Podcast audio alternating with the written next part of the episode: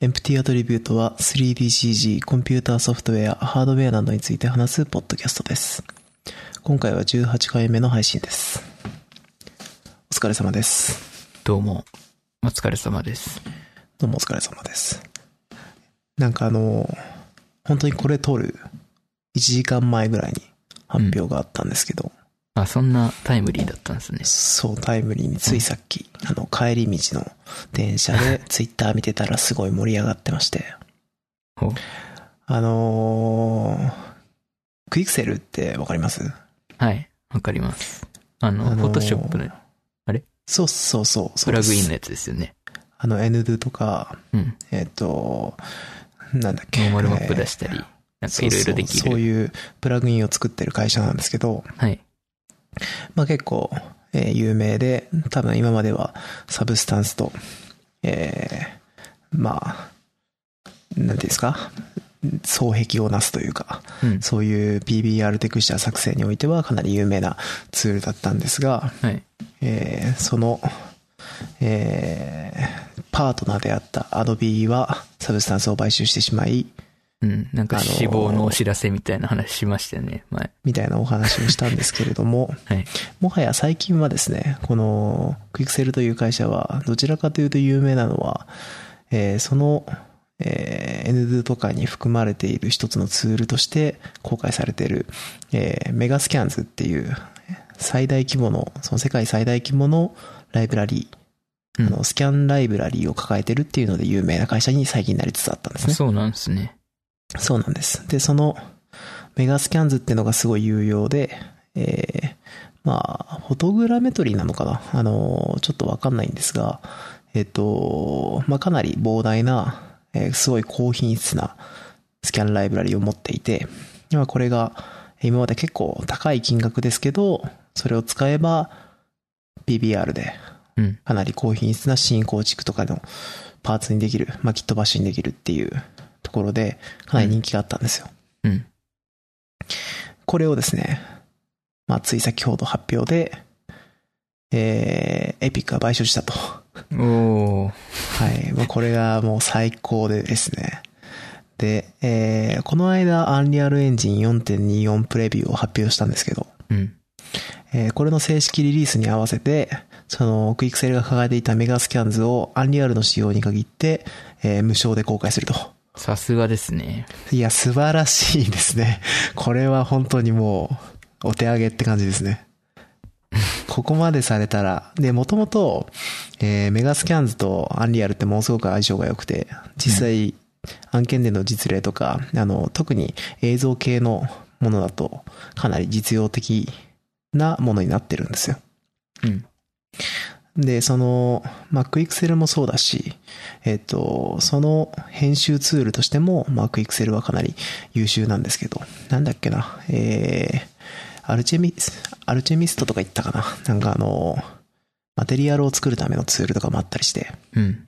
まあそれと、えー素材を、そのメガスキャンズの素材とかを組み合わせながらやったりすると、すごい、えーいろんなパターンのえーマテリアルが作れたりとか、まあはいはい PBR のリアルタイム向けの、えーものも、ちょっと応用によっては作れるだろうというところなんですけど、うん。まあそれが、えー今回の4.24で無料っていうのは、まあ ちょっと、アンリアル使う人からするともう朗報以外何物でもないという。ね。特に個人ユーザーとかは、個人のクリエイターとかはね。あの、小規模でハイクオリティなものを作るっていうのがいよいよ見えてきたなっていう感じがしましたっていうのが最高に熱いですねというのがうん今僕が高ぶっている理由ですね。時代が来てますね。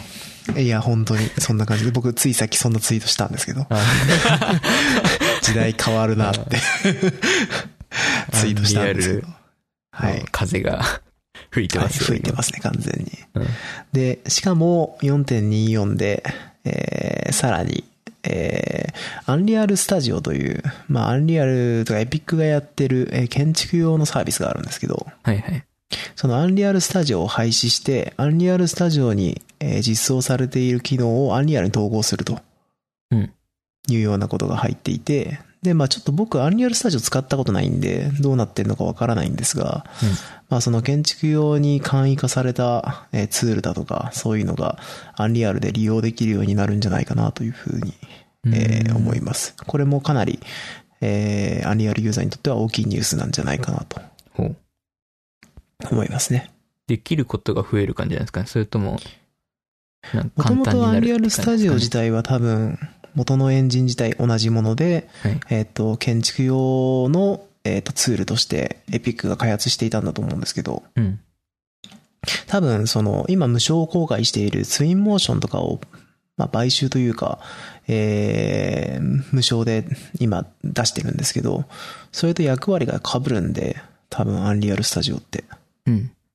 それを、まあ、その、ツインモーションを押していくという意味で、アンリアルスタジオを、えー吸収して、その、その中で使っていた、作っていた機能とかは、えっ、と、アンリアルエンジン内でプラグインとして使えるようにしたりするんじゃないかなと勝手に思ってるんですけど、なるほど。うん、どうなるのかなっていう感じですね。うん。はい、まあ、っていうのが、ついさっきの話だったんで、まあちょっと、高ぶって最初に話しちゃいました。じゃあ、これ、この流れで話しちゃっていいんじゃないですか？そうですね。じゃあ、えっと、まあその話の延長線上で、まあ今話してたんですが、4.24プレビューが、えーもうすでに公開されてますとうん。いうお話でですね。で、今回、まあ以前から言われていた、まあ、カオスはもうあれか、4.23でリリースされてるのか。えっとですね、ちょっと待ってくださいね。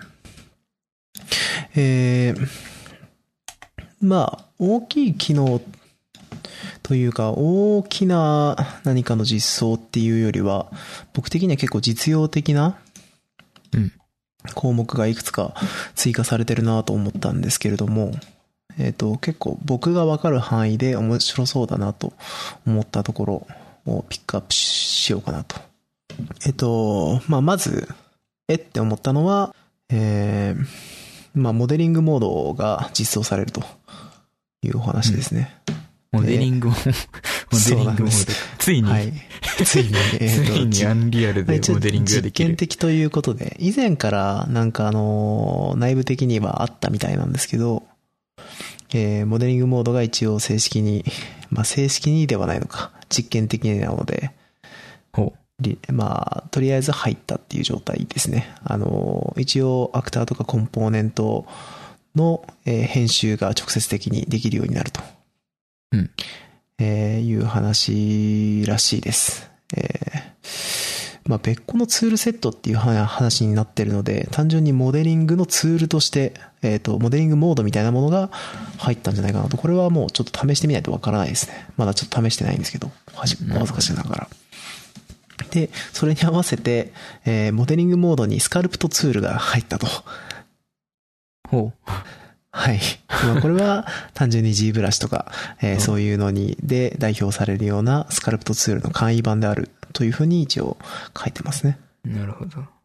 はい。まあ、えー、モデリングモードよりももっと直感的に頂点移動とかを行えるようにしてますというだけの話かと思います。マヤのスカルプトツールとかに近いんじゃないかな。うん。はい。で、うん。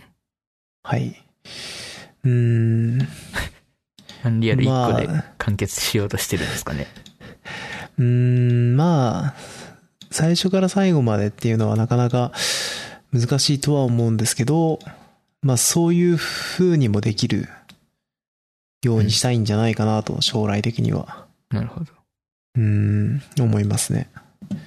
ちょっと、真意が汲み取りづらいですね。これだけだと。うん、なんか、実験的にその試してみてるだけなのか。ただ、ユーザー側としては、アンリアルのシェーダーを使いながら、まあ、モデリングとかを行えるんだとしたら、まあ、今、最近話題の、まあ、ブレンダーの EB とか、うん。そういうのが目じゃないぐらいのクオリティのリアルタイムレンダリングになるんで、なるほど。まあ目じゃ、目じゃないは言い過ぎなのかな。そんなに変わんないのかもしれないけど。うん。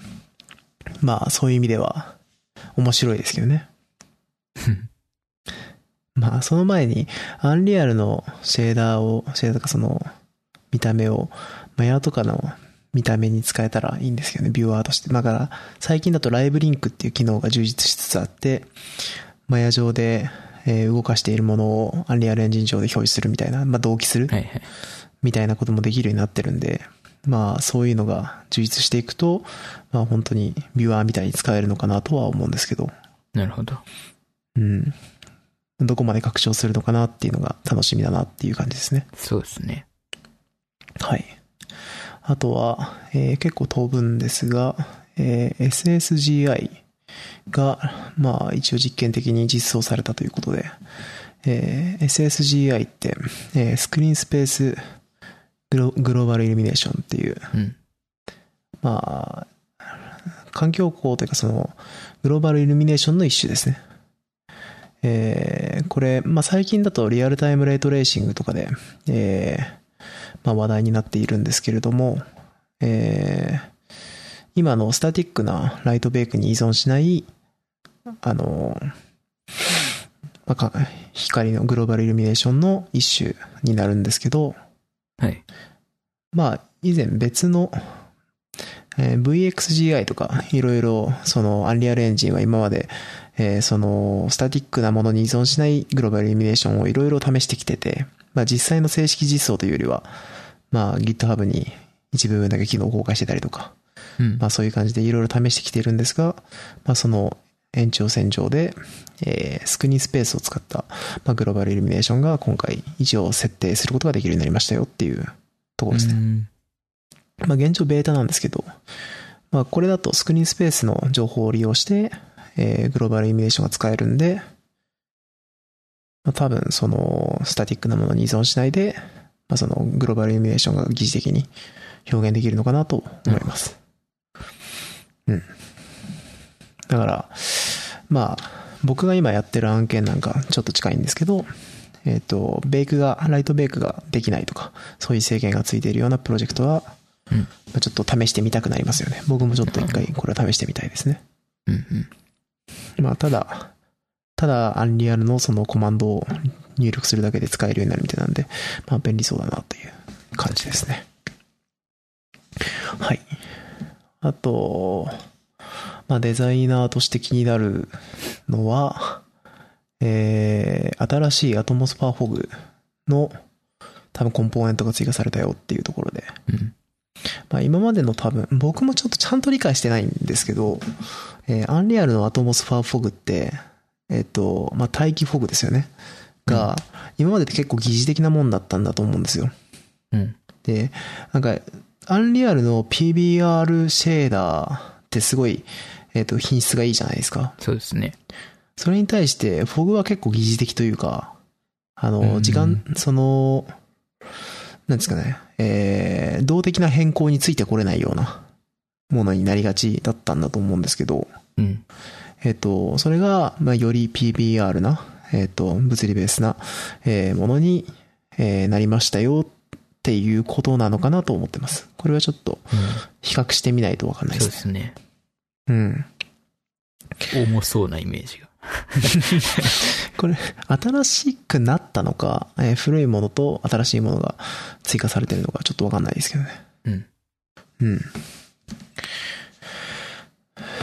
あとは、えー、ランタイムの仮想テクスチャリングが、えー、また更新されてバーチャルテクスチャリングですね。はいはい。えっ、と、まあ、これも、あのー、また、えー、メモリー使用量の改善という意味で、うん、ずっとアンリアルが戦い続けてるわけですけど、あの、それがまた、さらに改善されたよっていう報告があったみたいで、まあ、それ系のやつは他にもあるんだと思うんですけど。毎回、毎回ありますよね。そうですね。まあ、また一つ前に進んだのかなという感じですね。これもベータと書いてあるんで、正式リリースにつになるかな。ベータなんですね。うん。まあ、あと、あとは細い感じで、なんかいろいろありましたね。なんか、めちゃくちゃ多いっすね。毎回。まあ、毎回毎回ですけど、なんか、ついさっき、あの、ツイッターで、あれですね、あの、自分が生きてるうちにアンリアルの最先端に追いつける日が来るのかみたいな 話をしてる人がいましたけど、それぐらい進化が早くて、あの、追いかけてる側としてはたまったもんじゃないという。話をされてましたけどね。うん。まあ、ああとあれか、太陽と、あのー、3ポジションプラグインみたいなのが前からあったんですけど、えー、それが、なんか、えー、入ったのかな？うんこれは普通に、あれですね、時間帯で指定できる太陽とか空とか、そういうものが、えー、もともと一応プラグインとして公開してたんですけど、それをきちんとリリースしましたっていうことなのかな？だから、これも一回試してみたいなと思ってます。綺麗な空が。は、そうですね。だから、まあ今までのデフォルトで入ってる空って、まあ、指定はできるんですけど、うん。ちょっと、設定できる情報量もそんな多くなかったりとかして、うん。うん。それを、もうちょっといろいろできるようになってる。まあそれこそ、トゥルースカイとかに、えーうん近づいた設定ができたりすると面白いななんて、うんちょっと思ってるんですけどね。なんか4点、前の時もこんなのなありませんでしたっけ？あったんでしたっけ？えー、わかんないです。なんかそんな覚えがあったああ、ん本当ですか。じゃあ、もしかしたら、えっ、と、それがさらに改善されたか、で。うん。えっ、と、プラグインっていう形じゃなく、普通にラップされたっていう話なのかな。うんうんちょっとわかんないんですけど。うん。えー、あ、あと、あれです。個人的にめちゃめちゃ気になってるのがあって、うん。えっ、と、アンリアルエンジンって4.22ぐらいから、えっ、と、拡張エディターを自分で作れるようになったんですよ。うん。絶あの対これだと思ってた。うんこれが最高でですね。はいはいえっ、と、前も話しましたっけこれってこの場所で。あーなんか少しは話してた気がしますね。あ、本当ですか？あの、アンリアルエンジンのユーティリティビジェットっていうのが、まあ、ちょっと前からあって、うんまあ、それでいろんな機能を作れるわけですよ。リメーマーなり、うんなんなり、その、オブジェクトのランダム配置なり、まあ、その使い方っていうのはうん、使い手によって、まあ、いろいろあるわけですけれども。まあ、それがとうとう今回、えー、作った UI を、えー保存、ロード、エクスポート、インポートができるようになったと。おーうん、これは素晴らしいですね。もう、 Unreal Engine がメールのようにやり取りされる、 Unreal Engine のツールがメールのようにやり取りされる日が来たわけですね。はい。これ一箇所に置いといて、各プロジェクトでロードするみたいなのを自動でやったりできるんですかね。まあできそうですよね、なんかねう。ん。ちょっとそういうのも気になっちゃうななんて思ってます。うんいやー、いいですね。まあ、下のプロジェクトのワークフローが改善されましたのがどうでもよくなるぐらい いいですね。前の、はい前言ってたのは、確か、なんかせっかくツールを作ったけど、プロジェクトの UE4 がロールバックして使えなかったみたいな、そんな話をしてた気がしはい。えー、あれですね。すごいウィジェットが充実してて、新しいバージョンでうんいいなと思って、いろいろ作ったにもかかわらず、あの、プロジェクトのバージョンが戻るっていう。やっぱこっちでお願いします。そうそうそう。使えなくなるっていう。嘘だろしょうがない。ありましたね。しょうがないですね。はい。うん、まあ、だから、僕がもし何かのプロジェクトでアンリアル使いますって話になったら絶対4.22以降を指定するようになったんですけど、今回の話で4.24以降を指定することになるのかなっていう 感じですね。はい。そうですね。素晴らしい。そんな感じですかね。僕が気になるのは。あとはなんか、いろいろレイトレーシングとか、うん。あの、いろいろ話が進んでるみたいですけど。うん。そうですね。まあちょっと試せないというか、うんあの、まあ、詳しくは、あの、アンリアルのドキュメントの中に書いてあるみたいなんで、まあそちらの方気になる方は見ていただくといいかと思います。うん。っていう感じですね。まあこれと、さっきのクイクセルとアンリアルスタジオが同時っていうことなんで、えー、ほんと頑張ってんなっていう感じですよね。すごいですね。はい。いや、本当にワクワクさせてくれるなといううん感じです。ちょっと怖くもありますけどね。なんか、あの、みんなが無条件で高品質なものを出してくると思うと。うん。うん。いやー楽しみですね。まあ、急に、ね、提供やめますみたいな。一応やらないと銘打ってはいますけどね。それは誰も保証できないですからね。そうですね。うんそういう、一個の会社に依存してる、ね、そうですねものって。多いですよね、最近。いや、本当にだから、あのーもう、指で数えられるぐらいしか各業界の先端っていうのがなくなりつつあるじゃないですか。ね。だから、まあ、僕んちなんか、仮に例えば、えー中国みたいに Google のサービスを受けられなくなりますって言われたら、僕の家の機能の半分ぐらい失われるんで、うん、今スマートホーム化いろいろしてますけどね。うん、そう考えると恐ろしいですよね。急に YouTube が止まったら何人失業するんだって話ですよね。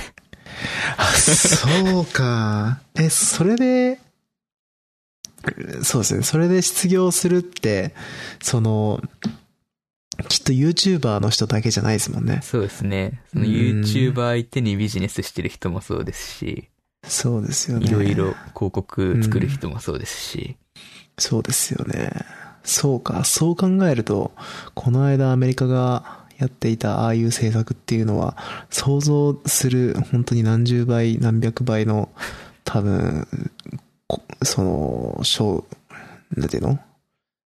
効果というかう、んうん、経済効果だったんでしょうね。そうです恐ろね。しいですね。うん。はい。そんな感じですか？そんな感じです。えー Unreal とか Epic の話は、うんそんな感じですね。はいまあ、それに比べて、 Unity の話とかはあんまり聞かないんですけど、どうなってるんだろうな。なんか、どれぐらい今、えっ、と、ユーザーというか、か、変動してるもんなんだろうなとう思って。んね、そこら辺の数字を見てみたいですね。そうですね。なんかこれだけこう、ね、大掛かりに金のかかってることを、魅力的じゃないですか。ぶっちゃけこうやって出してるのって。それがどういう影響を与えてるのかっていうのは、ちょっと見てみたいですね。そうですね。はい。えー、ちょっと待ってくださいね。ハック MD どっか行った。あいたいたいたはい。エピックの話は以上です。そして、えー、Adobe Max って言っても、ついさっきちょっと調べた程度なんで、申し訳ないんですけど、はい。まあ、気になるやつ何項目か挙げただけなんですよね。はい。はい。えー、まあ、これは話題になってましたね。えー、まず、Adobe Fresco が、えっ、と、Windows に対応した Windows 版が、えー、リリースされますよっていうお話ですね。はい。で、Adobe Fresco って、えーっと、まあ、1年前かな、の、えー、Adobe Max で出てきて、すごい、まあ、震撼させたというか、すごい驚かしてくれたソフトウェアだったんですけど、うんまあ、あの、アナログタッチな水彩表現とか、そういうのを、すごい、えー、デジタルで表現した新しいペイントツールみたいな感じで出てきて、うんまあ、それが、今年、えー iPad と非常に相性が良くてですね。まあ、うんうん iPad のツールだったわけなんですけど。まあ、それが、えっ、と、ひ最近でも、まあ、やっぱり、話題になること多かったんですよ。で、えーそれが、今回正式に Windows リリース、Windows のデスクトップ版としてリリースされますよっていうのを今回発表したとはい。いうところですね。結構使ってる人多いんですかね？どうなんですかね？なんか、どうしてもちょっと色物に見えてしまうのはデジタルに慣れているせいなんだと思うんですけどう、ん、話題になってたのは知ってたんですけど、うん。どうなんだろうな。あのーやっぱりアナログで書いてた人たちは結構喜んでるイメージはありますね。ああ、なるほどう。ん。ただ、なんかデジタルで僕らペインティングするときの、こう、イメージとして、デジタルのものはデジタルのものである意味最適化しているところがあるじゃないですか。うん。あの、スピードを求めて、まあ、パパパッと色を置いていけるっていうことに対して特化してるイメージがあるんで、まあ、その Fresco っていうのがちょっと水彩とかのイメージが強すぎて、実際ペインティングにどれだけの幅を持ってるのかわかんないですけど、うん。あのーだからちょっとこう、手が、手をつけにくいというか、そういうイメージがちょっと今まであったっていう話ですね。僕の場合は。でも一回試してみた方がいいですね。これ無償でやってるはずですし、一回ちょっと、あのーこの後でも試してみようかなと思います。はい。うん。まあ、Windows 版もちょっと試してみたいですね。まあそれで良ければですけど。うん。で、えー、まあ、あとは、先ほどもちょっと話題に上がってた、この間、Adobe 参加に入った、えー、何でしたっけ、ここ、 Allegorithmic だっけ？みたいな。うん、みたいな会社の えっと、まあ、 Substance という、えーツール群がありまして、まあ、有名な 3D ペイントとかのツールなんですけれども、その Substance が今回 Adobe の製品として初めてちゃんと発表されたと。はい。で、えーその一番恩恵として一番わかりやすいのが、えーまあその Substance Painter って 3D ペイントのツールなんですけど、3D モデルにえー着彩していくえーためのツールで、そのために便利な、まあ、PBAR 的な概念で、えー物を塗っていくっていうのに便利な機能がたくさん入った Photoshop みたいな感じのツールなわけなんですね。はい。で、まあ、U- UI としては 3D ペイント版 Photoshop みたいな感覚で使えるツールで、あの、レイヤーとか、まあ、見慣れたような概念が並んでるわけなんですけど、うん。あの、誰しもが、えっ、と、ペインティングの時に、えっ、と、Photoshop みたいにペインティングできたらいいなと思うわけですよ。このツール使っていると。うん。まあ、そしたら、えっ、と、Adobe、Adobe に、えー傘下に入ってよかったなと思う、まあ、きっかけになり得ることとして、今回 ABR っていう、まあ、その Photoshop のブラシ形式に対応したっていうところですね。それが一応今回の、なんか、わかりやすい目玉だったのかなと思うんですけど、えー、Photoshop の元々ツールである ABR の形式をインポートできるという風になったみたいですね。いいですね。はい。うん。あとは、うん、でもまあそれが一番やっぱ気になったかな。うん。あとはサブスタンスアルチミストとか、この間まで、えー発表していた、うん。えー先ほど話していた、えーマテリアル、テクスチャーを作成するためのツールなんかがうん正式版でリリースするよっていうアナウンスとか、まあ、発表があったみたいですね。なるほど。うん。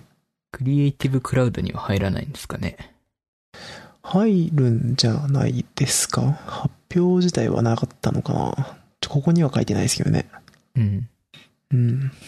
なんか一応今回、クリエイティブクラウドに、まあ、革命をみたいな 感じのテーマが多かったですけどね。うんだから、あれですよね。えっと、iPad とか、普通の Photoshop、イラストレーターとかも、オンラインドキュメント、ドキュメントとかその、クラウドにデータを保存して、うんあの、iPad 版も全部行き、データ行き来簡単にできるよね、あみたいなはい。感じの話をしてたような気がするんですよね。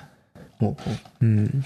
だから、まあその辺をちょっと強化してるんだろうなっていううん。イメージでした。まあその前に僕的には、Photoshop の設定とかをクラウドに保存して各 PC とかで共有できるように早くしてほしいんですけど。うん。それはまだでき以前ないですね。あったんですけど、まだできなくなってるんですね。うんちょっとよくわかんないですね。まあ今回あの、あれじゃないですか。そっと、以前の CC2017 以前が使えなくなったりとかしてたじゃないですか。はい。うんそれで、バージョン保持しなくてよくなったから、なんかそういう機能を付け加えてくんないですかね。なるほど。すごい個人的な要望なんですが。うん。うん。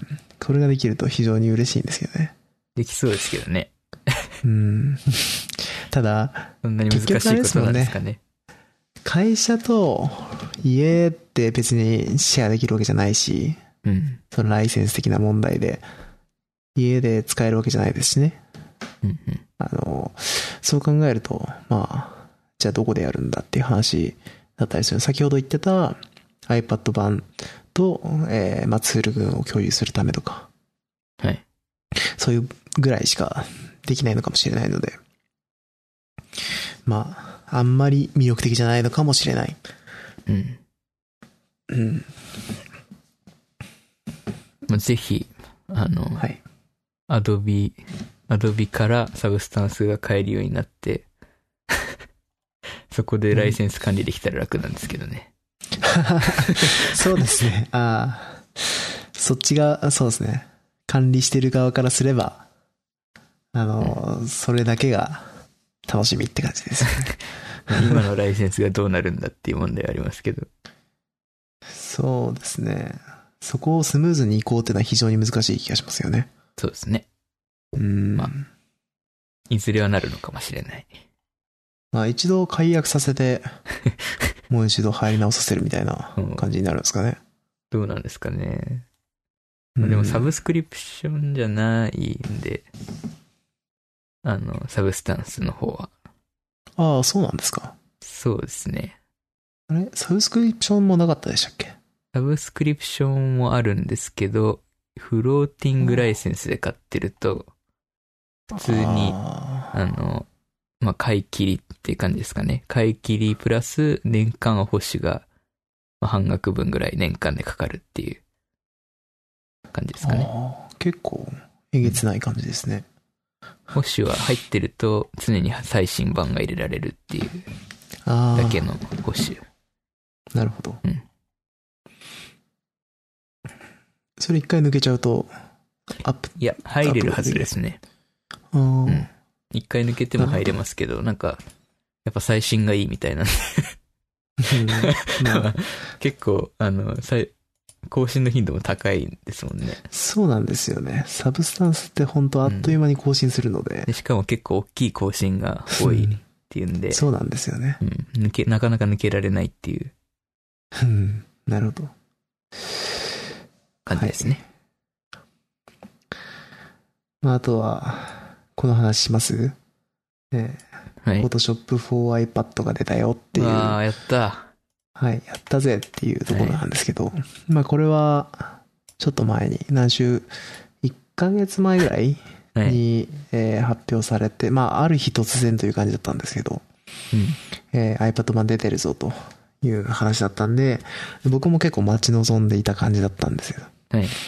で、まあその iPad を、まあそのために買ったみたいなところもあったんで、あの、うん iPad に、ああ、そうですよね。それが出たそうですね時に、一緒に出るよって発表されたんですもんね。あのそう iPad なん Pro ですよの。新しいやつね。そう。で、その映像を見てて、こいつはきっとすごいものになるだろうってうん期待させるようなものだったんで、うん。まあそれで iPad 買って、まあ待ち望んでたんですけど、まあ意外とその間も空いたし、うん。ねもう1年近く経つもんね、きっと。そうですね。うんそろそろ新しい iPad が出るんじゃないかっていうところで。そうですね。で、まあようやく、まあ2019年としか言ってなかったんで、まあうん確かにしょうがないかなとは思ってるんですけど、まあようやく出て、で、まあ、えーそこは、まあ天下のアドビ様、あの、一応、フォトショップライセンス持ってれば、えー iPad も、まあ普通に入れられるとうん。いう話だったんで、じゃあ普通に入れてみようっていうところで入れてみたんですけど、まあ、これあんまり多く言うべきじゃないとは思うんですよね。もともとなんか、全部ちゃんとリリースできるよとは言ってなかったみたいなんで、はいな。んかあんまり強く言うのもちょっとあれだなとは思うんですけど、まあ現状だとかなり物足りない感じに仕上がってましたっていう感じですね。うん。なるほど。結構できないことが多い感じですか、できることの方が少ない。今現状できるのは。うん。えー、ほとんど、えー、PSD のプレビュー、プレビュアーと言っていいですね。うんえっ、と、優秀な PSD のプレビュアーっていうか、その、うん。ビュアーですね。うん。に近いというか、あえー一応なんか内部的なエンジンが、えっ、と、デスクトップ版の Photoshop と全く同じものを使用しているらしいので、すごい。あのーそうなんですよ。だから PSD に関しては完全再現できてるらしいんですよ。うん。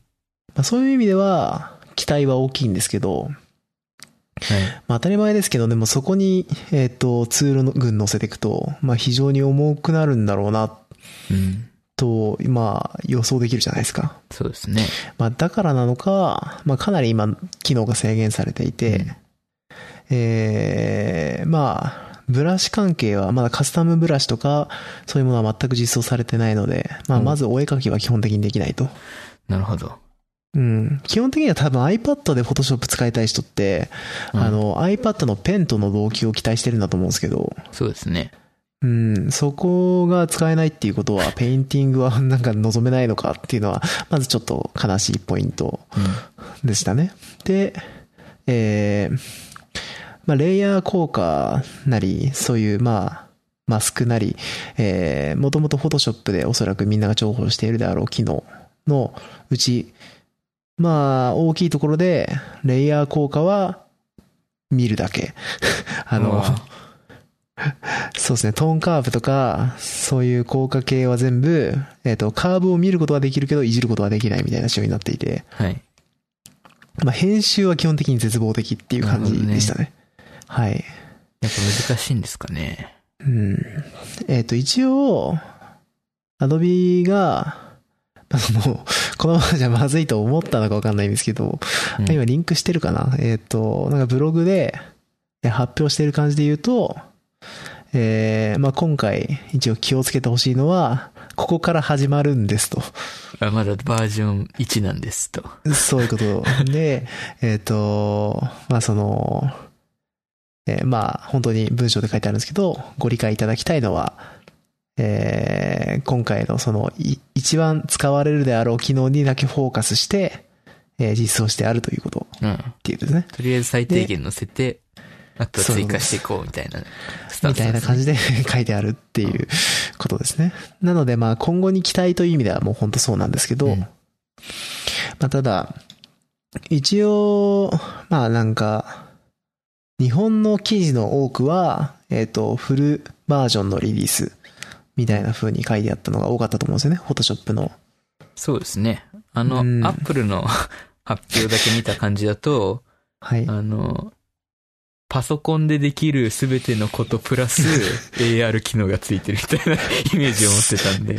そうですよね。まあ僕もそういうイメージだったんですけど、まあなんか、一応今回はそういう感じですと。なるほどね。いうところらしいですね。で、えー、まあ今後にご期待くださいという感じでした。うんまあでも、どんどん増やしていくんじゃないですか、きっとそうですね。まあそれを楽しみにしようかなという感ただ、じですね。ただよく考えると、よく考えなくてもですけど、はい。あの、iPad Pro のメモリって4ギガぐらいしかないですからね。そうなんですけど。うん。まあ一応今だとなんか、アフィニティ、なんだっけな。えっ、と、なんとかっていうツールがあって、そういうのの方が画像編集ソフトとしては機能的にはかなり優秀らしいみたいなのを、なんか、えー、つぶやいてる方とかがいらっしゃいましたけど。うんうん。あれですよね。なんかあの、パソコン版のパ、フォトショップのライセンス持ってれば、そのまま使えるんですよね。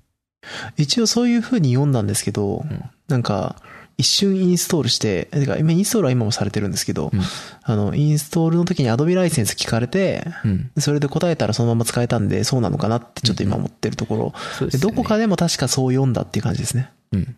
ちょっと確実かどうかはわかんないです。まあ、そうじゃないとクレ、クリエイティブクラウドのクラウドの意味があんまりないですから。で、多分、PC 版 Photoshop だけ契約する場合は1000いくらで使えるんだと。あ、PC じゃなタブレット版ですね。タブレット版だけあそういうこと。もできるんですね。はい、おそらくうん。ただ今現状だと、あの PC 版 Photoshop の機能を求めて、えっ、と、それで1000円契約するのはあんまり得策じゃないかなとは思います。なるほど。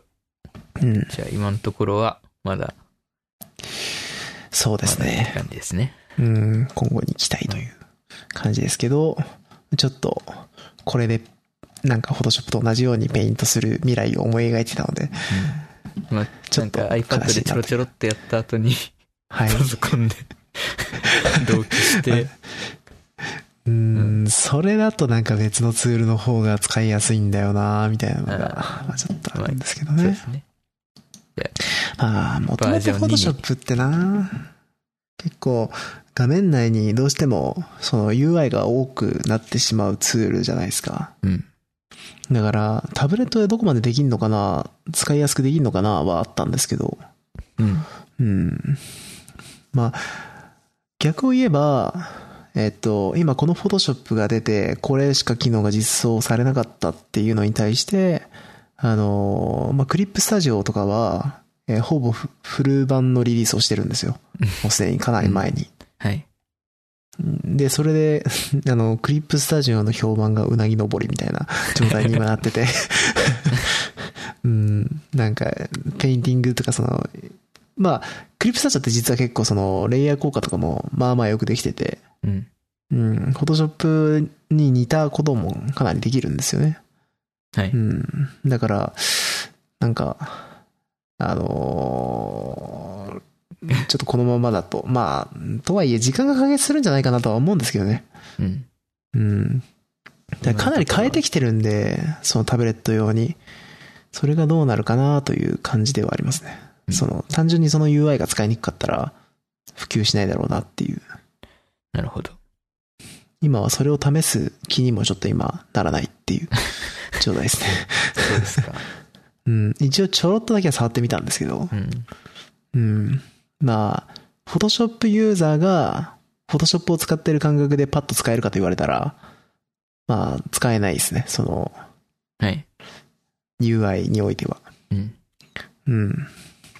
ですけど、ただ、パッと見て、全部の機能がなんとなくわかるぐらいの数しかないんですよ、機能が。うん。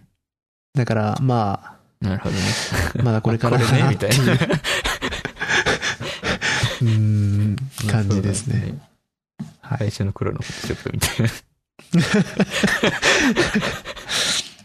うーん。なんか、画面内に置いてあるものが全てで、あの、上のメニューが全部ないみたいな状態ですね。ああ。うん。何にもできないね。まあ、まあまあまあ。まあこれからですよ、これから。はい。来年になる頃にはもうね、来年になる頃にはじゃあ早いか。来年の暮れ頃にはね、もう、いろんな機能ついてますよ。いや、でも本当そうだといいっすねうん。だから、まあこれからどうなるか。ね、iPad もまあ、今、性能がいいっつって今のやつに変えたけど、うんそう考えると、もうちょっと後でも本当は良かったっちゃ良かったかもなっていう風には思いましたね。まあ今結構、まあ後で話す、そのドローイングで大活躍してるんで、まあちょっとそれはそれで、ああってよかったなとも思ってるんですけどね。うん。そうですか。はい。アドビの話は以上。以上で。他は？えー、テック周りだと、まあちょっとした小話だけど、いいですか？はい。えっ、と、これか？僕、僕あの、その、なんていうんですかね。えー以前、以前？フランズというツールを使ってたんですよね。はい。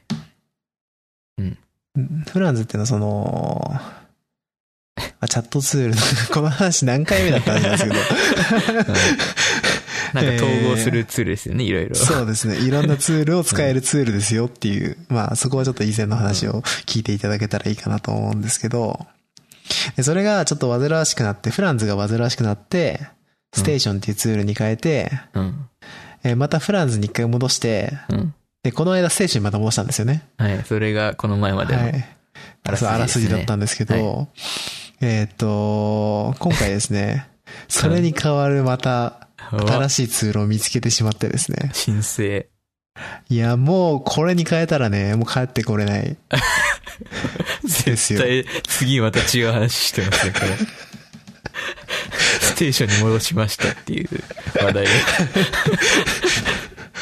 まあ長い旅だったなうんここが旅の終焉かと。終焉かと。まあローマかと。うんそしてそのツールの名は、はい。えっ、と、Google Chrome というツールがですね、ありまして、これが優秀な、おお Google に反応しちゃった。生き、生きてますね。あ、ちょっとストップしていいですか ?Google ミュージック始まった気がする。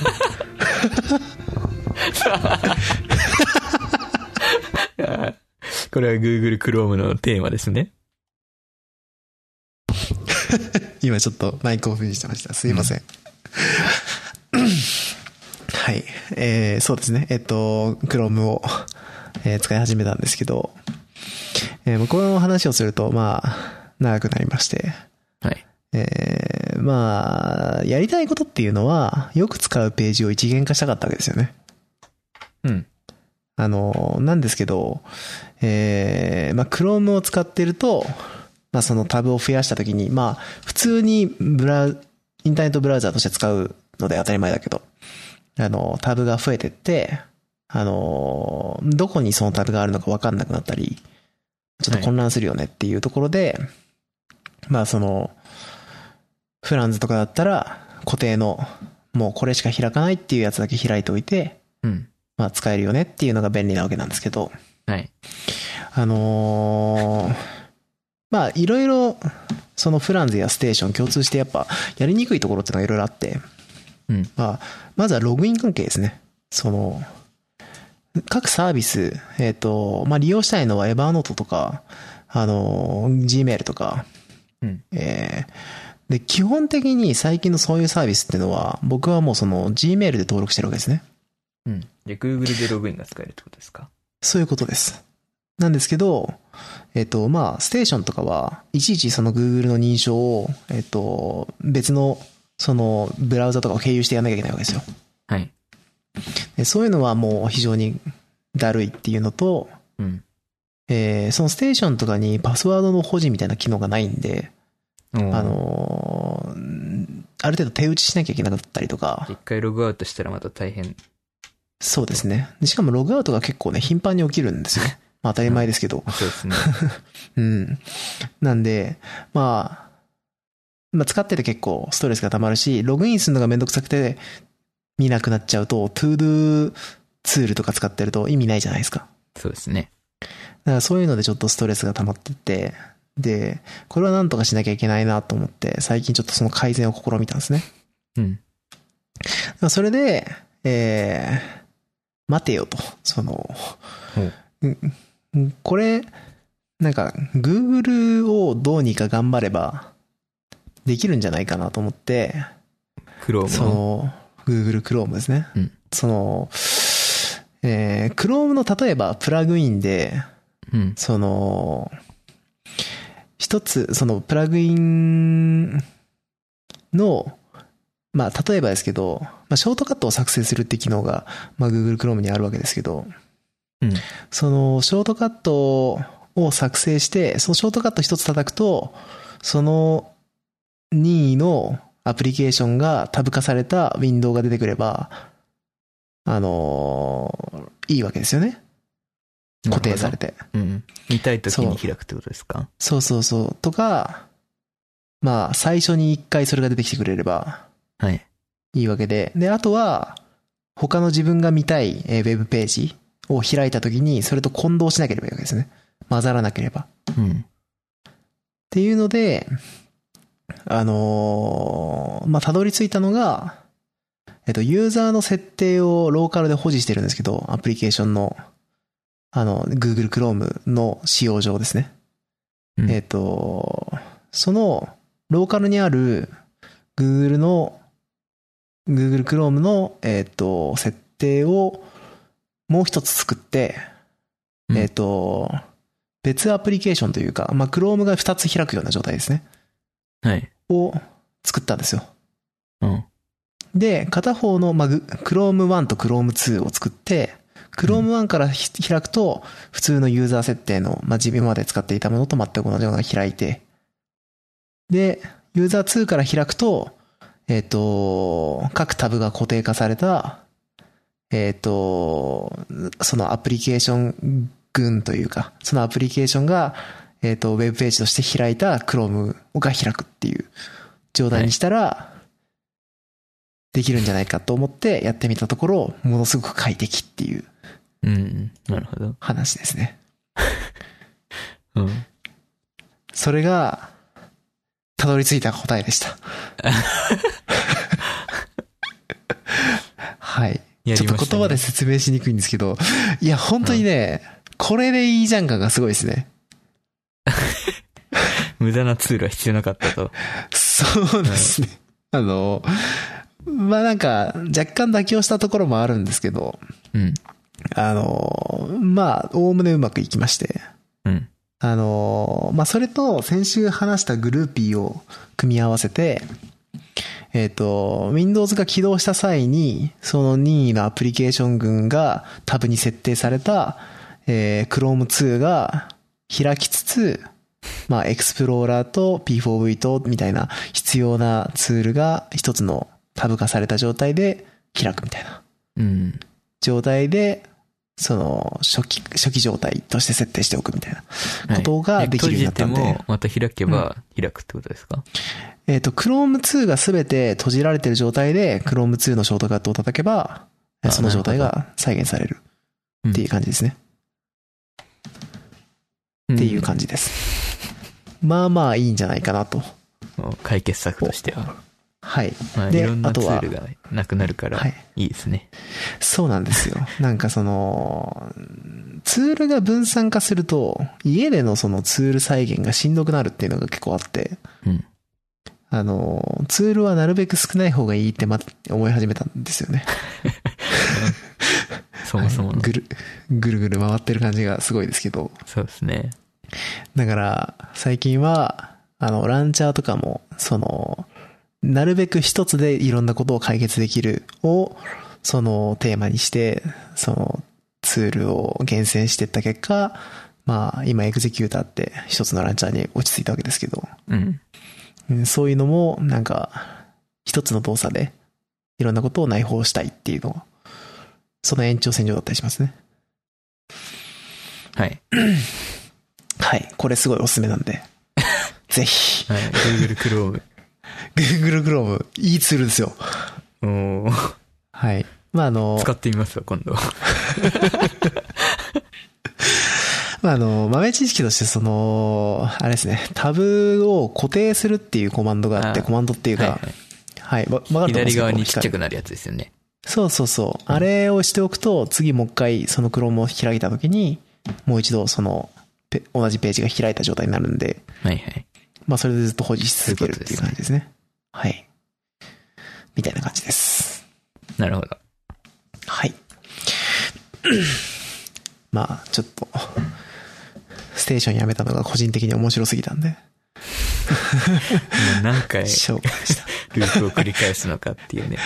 俺何回ステーションとフランズを説明するのかっていう。次フランズ行ってステーション行ってまた Chrome くんじゃない？クロムやっぱダメでしたみたいな。ちょっとあり得るから怖いですけどね。そうですね。はい。まあでもこの話、こういうのはね、なんか自分なりにいろいろ研究していくことによって、やっぱちょっとずつ良くなっていくはずなんで、はい。はい。こういうのはね、もうずっとやっていきたい。これ考えてる時が一番楽しいんで。やるのめんどくさいけど。そうですね。あの、自分の、うん。僕の、僕だけの最強環境を作るのがうん。楽しくてしょうがないありません？それ。そうですね。いや、ツールに飽きが来ませんね。あーそう、そうですね。それはね、ある。うんなんか、このツール飽きたなっていうのがね、ちょっとある。そうそうそう。うん。から、よっぽどなんか、バシッと自分のなんか感覚にはまってこないと、うん。なんかその、ちょっとしたわだかまりで、あの、そのツールとの関係は切れてしまうことが多いですね。うん。うん。なんで、今のところ本当に常駐になったのは、エグゼキューターと、まあ、あれですかね、スクリーンプレッソとか、その、本当によく使うツールだけになっちゃったかもなっていう感じですね。ね最初の方によく使ってたランチャーとか、そういうのは全然使わなくなっちゃいましたもんね。準備がめんどくさかったりとかすると。はいはい。一回リセットするとまた使うのがめんどくさいってこそう。そうそう。そういうことが起きてしまうツールは、なんだかんだで使わなくなっちゃう感じがしますね。5年に1回は変えますからね、パソコン。うん、そうですね。はい。まあその辺も本当は、だから環境を再現しやすいようにうん。準備しておくべきなんでしょうけどね。はい。うん。そんな感じ？そうですね、テック系の話は、そんな感じですかね。テック、最後のテックだったか怪しいですけどね。いいんじゃないですか。はい。うん。はい。そちらは何かありますか？うん。えーっと、は、ハードウェア系が1個と、ガジェットが1個ですかね。うん。テックは今日は、今日はそんなにないです。はい。で、1個目が、えー、まあ、そんなに真新しいものはないんですけど、ライゼンの、第3世代ライゼンのスレッドリッパーが発表されたっていう話題で、うん。えースレッドリッパーって、あの、ハイエンド向けのライゼンですね。ライゼン9より上。うん。えっ、と、しインテルでいうところの Core i9 の X がつくようなシリーズと競合するような感じです。はい。で、えー今回出てきたのが、えー32コア64スレッドの 3970X と、なんかコア数が多すぎてちょっとよくわかんないんですけど、24コアはい48スレッドかな、の、えー 3960X の2つですかね。で、それぞれ、はいえー1999ドルと1399ドル。まあ、なかなか強気の値段ですよね。ハイエンドって感じですね。そうですね。うん。で競合だと、えーインテルの、えー Core i9 の 9980XE っていうのが、1950ドルぐらいで今取引されてるんですかね。なんで、うん。まあ、それと比べてもちょっと高いのかなって感じうです。ん。ただ、性能的に言うとですね、このインテルのやつの最大90%を向上してるっていう話なんで、まあ、どうなのかな同じ値段でだいぶ性能が違うのかもしれない。そうですね。ただ、ただですよ。はい。次、インテルで出るモデルが、はい。なんかすごいコストパフォーマンスがいいらしくて、ああ、はい。うん。安くなるみたいなんですよね、簡単に言うと。ああ、はい多。分性能はそんなに上がらないけど、えーっと、既存製品の半額ぐらいで販売される予定らしくて、まあこれが出てきた時に、まあこのインテルの方向転換っていうのがね、吉と出るか京と出るかっていうのがうん。いいもの。ですね。なんか、逆転したみたいになりましたね。うんそうですね。うん。うーん、面白い。面白いですね。まあ、インテルはハイエンド向けとしてはもう一個あの G オンのワークステーション向けっていうのもあるんで、はい。そうっちと比べる、そっちだともっと高くなっちゃうんですけどね。ーんまあ、それを考えないで、普通のハイエンドデスクトップ向けとすると、まあ、このスレッドリッパーと、えー X がつく i9 が競合って感じです。で、えー中身なんですけど、まあ、最新の全2アーキテクチャですね。で、えー7ナノプロセス。うん。で、当たり前みえたいな稲田ですね。ーそうですね。で、はい次出るインテルのモデルが多分コスト削減のためだと思うんですけど、また14ナノメートルなんですよ。なんでまた、その AMD がより新しい感がありますね。うん。うんで、多分 IO 周りもだいぶ新しくなってるんで、だからだと思うんですけど、まあ既存のマザーボードには刺さらない。ソケットが新しくなって、STRX4 っていうんですかね。になります。うんうんで、えー IO が PCI Express の4.0。インテルはまだ3.0なんですけど、その倍の速さの4.0が CPU 側に56連と、チップセット側に16連で、計72連っていうね、ちょっと意味がわからない交代機になってるっていう。このの、んまあこれ何に使うんだっていう話はあるんですけどね。多くの利用可能な帯キャバ。そうですね。まあグラボを何枚も挿すとか。うん。ただ、この PCI Express 4.0に対応した製品っていうのがあんまりまだ出てないんで、市場に。うん。うん。今後強くなるのかもしれない。うんっていうまあ、感じです。ここにもありますけど、クリエイターとか向けというか、うん非常にハイスペックなツールを回すためのツールとして一応出してるのかな。そうですね。うん。今のところ多分有効活用できるのは、すごい速い SSD ぐらいなもんですかね。あとは次出るグラボとかね。なんか先ほど話していた、えー、アンリアルエンジンで最大36%パフォーマンス向上なんて書いてありますけどね。おーうん。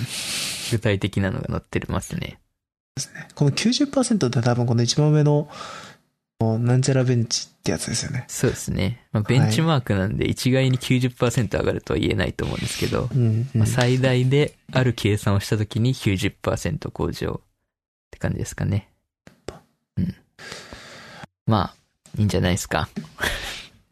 うんノリに乗ってる感が。そうですね。あ、どうかな、これ。ちょっと値段があるんで、まあこの夢の32コアっていうのはありますけどね。夢価格。なるほうんど。でも技術の最先端を AMD がガッと出してくる感じにそうですね。なってきたんですね。うんいいですね。まあうん新しい感はあります。うん。技術的に。はい。まあこんなもんで、あとはガジェットの話なんですけど、これががですね、これがですよ。はいはいはい。まあ前回言ったと思うんですけど、まあずっと AirPods の新しいの待ってたんですよね。はい。Apple の、あの、はい無線式のイヤホン。これの新しいの出たんですよ。AirPods Pro って言うんですけど、はいまあこれも、名前もリーク通りだったんですけどね。これ、ヒカルくんのために出たやつでしょ？そうですよ。これ、ヒカルくんの願望がそのまま浮き出てきたやつでしょ？そうそうそうそうそう。欲しい機能が全部乗ってきたっていうね。いや、すごいっすね。こう、しかも、神がかりのタイミングでしたよね。そう。あのね、なんか、そろそろ出ないかなと思いながら、なんか適当にツイッターを見てたんですよ。まあ夜の2時ぐらいでしたかね。1時半とかだったかな。うんはい。そしたらね、どっかの、どっかのガジェットのサイトのツイッターが、はい。突然、あの、AirPods Pro 発表みたいな。すぐさま Apple のページに飛び、はい。うん もう発売してるんですよね、そしたら。え、リークとかもなしで？あそうです、そうですね。急にね。29日の午前はい1時ぐらいに、急はにい Apple の公式サイト上に現れて、はい。で、えっ、と、まあ、予約ができるって感じですかね、その時は。で、えー発売は30日、翌日だったんですけど、えーまあ、即座に2つ注文して、してましたね。そう、何かの間違いかと思いましたけど。自分ともう一人用にね。うん。はい。で、えーまあ、2つ注文したんですけど、なんかね、多分2つ注文したからだと思うんですけど、30日じゃなくて到着が31日になっちゃったんですけど、ああ、なるほど。まあ、1日ぐらい待つかと思いながら、ただこの1日がすげえ長いの。もうすんごい長すぎて、はい ずーっとレビュー記事と YouTube の開封動画を見てたんで、はい持ってない人より詳しく。くなるっていうね。持ってる人より詳しくなるっていうね。はい、はい。うんで、まあ今回の特徴としてはですよ。はい。まあ、従来の AirPods は、そのインナーイヤーの、あの、なんていうんですかね、耳の凹凸に引っ掛けるタイプだったのに対して、えーはいカナル型になったんで、その耳栓みたいな感じで、耳の穴にゴム栓を押し込む感じですかね。うん、になりました。で、えーノイズキャンセリングに対応しました。これはでかいですよ。でかいですね。カナル型の特徴としては、まあ、ご存知の通りだと思うんですけど、あの、音漏れが少なくて、で、音が耳にダイレクトに伝わるんで、その迫力が増すというか、臨場感が上がる。うん。うん。で、えーまあ、旧世代の AirPods はそこが弱点だったんで、まあ、それが改善されて、で、えーただ、カナル型デメリットもあって、そのう、んつけてると耳に圧迫感があって疲れるっていうのがあるんですけど、それもね、なんかね、疲れないんですよ、これ。うーん。これね、なんですかね、あの、カナル型のやつってつけたことある人はみんな思うと思うんですけど、ギュッてやるときに、あの、うん気圧が上がるじゃないですか。耳の穴の中の。はい。それが、うんなんか、ないんですよね。独自技術によってっていうことそうですね。なんか、気圧が一定になるように、その、空気穴が開いてるみたいで。うん。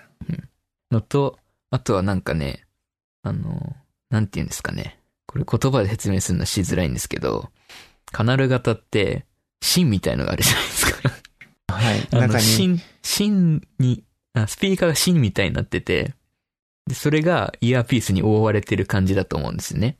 うんそこの部分は硬いんですよ。ただこれはその芯がなくて、イヤーピースがカチャってくっつく感じなんで、柔らかいんですよ。うん。でもそれもあって、つけやすいというか、つけてて疲れないっていう感じになってます。僕もつけさせてもらいましたけど、本当に一瞬ついてんのか不安になる感じでしたね。そうですね。ううん。ん。でも意外とついてるみたいな。で軽いですしね。うん。軽いんですよ。で、で、えーこれを、このはいノイズキャンセリング性能がすごくてですね。はい。だから全然期待してなかったんですよ。はい。まあ、アップルの初めてのノイズキャンセリングですし、うん。まあ、ソニーのやつをね、今ずっとヘッドホン、ノイズキャンセリングのワイヤレスのヘッドホンで最高峰のものをつけてるんですよね。WH1000XM3 ってやつ。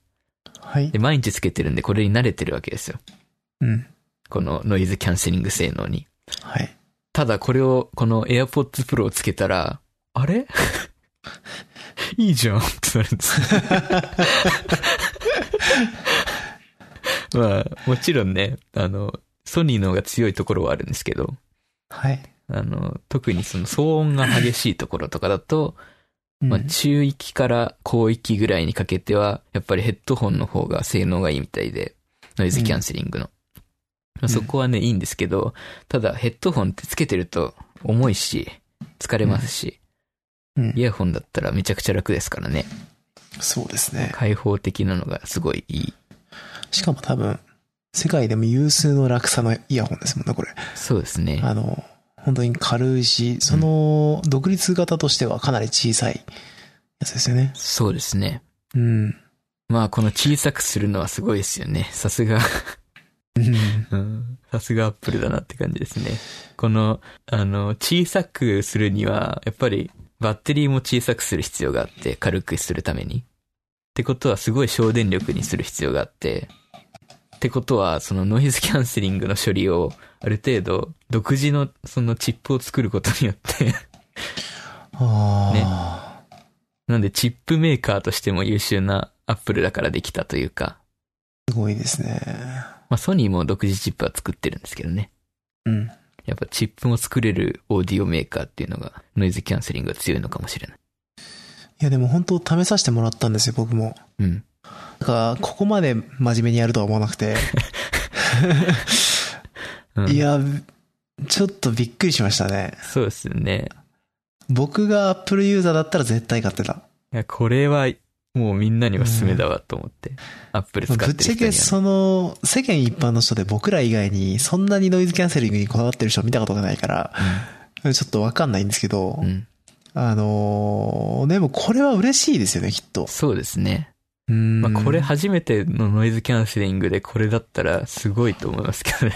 うん。えみたいな。で、もう一個すごいのが、外音取り込み。うんソニーの外音取り込みってあんまり良くなくて、まあ、どこの製品もそうド。そうですね。アンビエントサウンドモードっていうのがついてるんですけど、まあ、その周囲のノイズキャンセリングって、あの、マイクで周囲の音を取り込んで、それと逆の音を、逆の位相の音を出すことによって、その環境音を打ち消すみたいな技術なんですけど、まあ、そのマイクを逆に集音に使って、そのまま耳に聞かせる、スピーカーで鳴らして聞かせることによって、その周囲の音が聞こえて、人と会話できるみたいな機能なんですけど、これがね、ソニーのやつはあんまり性能が良くないというか、普通に会話するにはちょっと辛い感じがあったんですよね。ただこの AirPods Pro はですよ。最高ですね、これ。あの、つけてる感じがあんまりしないっていう、あの、全然違和感なく会話できますし、ああ、そういうことね。はい。そうそうそう。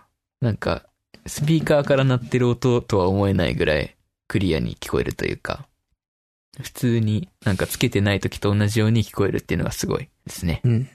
で、この AirPods って、もともと、もともとっていうか最新の OS からですかね、iPhone の。あのう、ん。同じ AirPods を持ってる人と音楽を共有できるっていう機能があって、えうん。あの iPhone を近づけて共有ってやると、その相手の iPhone に通知が来るんですよ。共有しますかみたいな。ー、で入ってやると、例えばその Netflix で同じ動画を見たりとか、ああ、なるほど。そうですね。あとは同じ音楽を聴いたりっていうことができるようになるっていうので、今はもう、あの、昔こう、で、うん。イヤホンの片方を友達に渡すっていうの、ロマンスみたいなのが、もう、全自動でというか、そう。何の趣もない。あの、お互いの、その、交流なく。できるよう になったわけ共有しですね。てですピッツって。そう。で、試しに、あの、はい。渋谷のうるさい街中で音楽を共有しながら、この環境を、外音取り込みモードで会話をしながらはい。街を歩いてみたんですけど、はい。それでも普通に会話できますし、え。すごい良かったですよ。ー、なるほどね。うん。でもこれはあの、仕事中なんかは、その、イヤホンつけているということ自体が、なんか、失礼に当たる場合もあるから、うん。難しいとは思うんですけど、おー外走ってる時とかね、そうですね。うん、うんなんか、音楽聴いてても、ある程度安心だったりとか、そうですね。ってことですかねうんなんか、うんでも、これは一日中つけてられる感じがしましたね。耳の機能が拡張された感じがします。ああ、いいですね。その言い方、なんかロマンがありますね。うんああ、いいですね。次に来るのはコンタクトレンズかなっていう感じの。ああ、うん素晴らしい。なんか、やろうと思えばだってあれですもんね。すごい遠くの音を拾って、ああ、なるあほどね。の、適、適量の音に変えるみたいなこともできそうですもんね。うんなんか補聴器としても使えるみたいなことを記事で書いてあった気がしますね。へえ。なんか、その辺まで本当に補っていくと、その、どうしてもこう、アップルとかって、なんていうのかな。見た目性の高いものが多いですけど。その、うんあったら嬉しいのものが多いですけど、必需品になっていくそうですねがあ。るんですかね。うんその時計もそうですけどね。そうですね。生活必需まで行くと、やっぱりみんな依存性が高まってって、どんどん企業としての価値が高まっていくんでしょうね。うん。まあこれは、Apple Watch と iPhone と AirPods が合わさったことによりもう最強になりましたね。いやー、なんか、これあの、Apple Watch で再生すると、はい。Apple Watch からそのはい。AirPods に再生されて、うん iPhone から再生すると iPhone の方のやつが再生されるんで。でも自分で気づづいてるかわかんないですけど、めちゃくちゃ金かかってますよ。そう、H1 チップが中に入ってるからできることですね。うーん。でも金かかってる。まあ、いいな独自の、そうですね。金かかってますよ、これは。素晴らしいですね。これにすごい金をつぎ込めるっていうのはすごいんですよね。うんいや、金かかってるのはあれですよ。僕が今言ってるのは、ヒカル君の話ですね。ちですか。それを全部揃えるのに、まあまあ、あの、なんていうんですか。結構うん、投資が必要ですよ。まあ、うん。そうですね。まあ、その価値があるデバイスにようやくなったかなって感じがしますけど。そうです全ね。なんか、統一して揃えるっていうこと、今までももちろんメリットあったけど、うん。今本当になんか、それぞれが、えっ、と、ちゃんと機能し始めたというか、うんうん。うん。確かに。いいっすね。ただ、一個残念だったのは、はい。防水機能はつかなかったですね。うん。それぐらいですまあ。すうんそんなに、そんなにはいいかな。生活防水ぐらいうんは保証されるみたいなんですけど、まあはい。汗とかね。うんうんそれ以外は、まあダメみたいで。まあ洗濯機に入れたらアウトっていう。うん、まあ、でしょうね。はい 洗濯機に入れても大丈夫なように、ちゃんと Apple Care Plus に入ったんで、ああ、なるほど。まあでも、このサイズのものだったら全然あり得るから怖いですよね。そうですね。うん壊れても3000円で交換できます。だったら泣きますもんね。っていう。はい。いや、これはね、久々にいい買い物でしたね。うん。こりゃいいやっていう感じです。本当に僕は、あのー、Google Buds が、うん。あのー、ノイズキャンセリングに対応するのを待ってます。Amazon のやつも対応してますよね、確か。新しくい出た。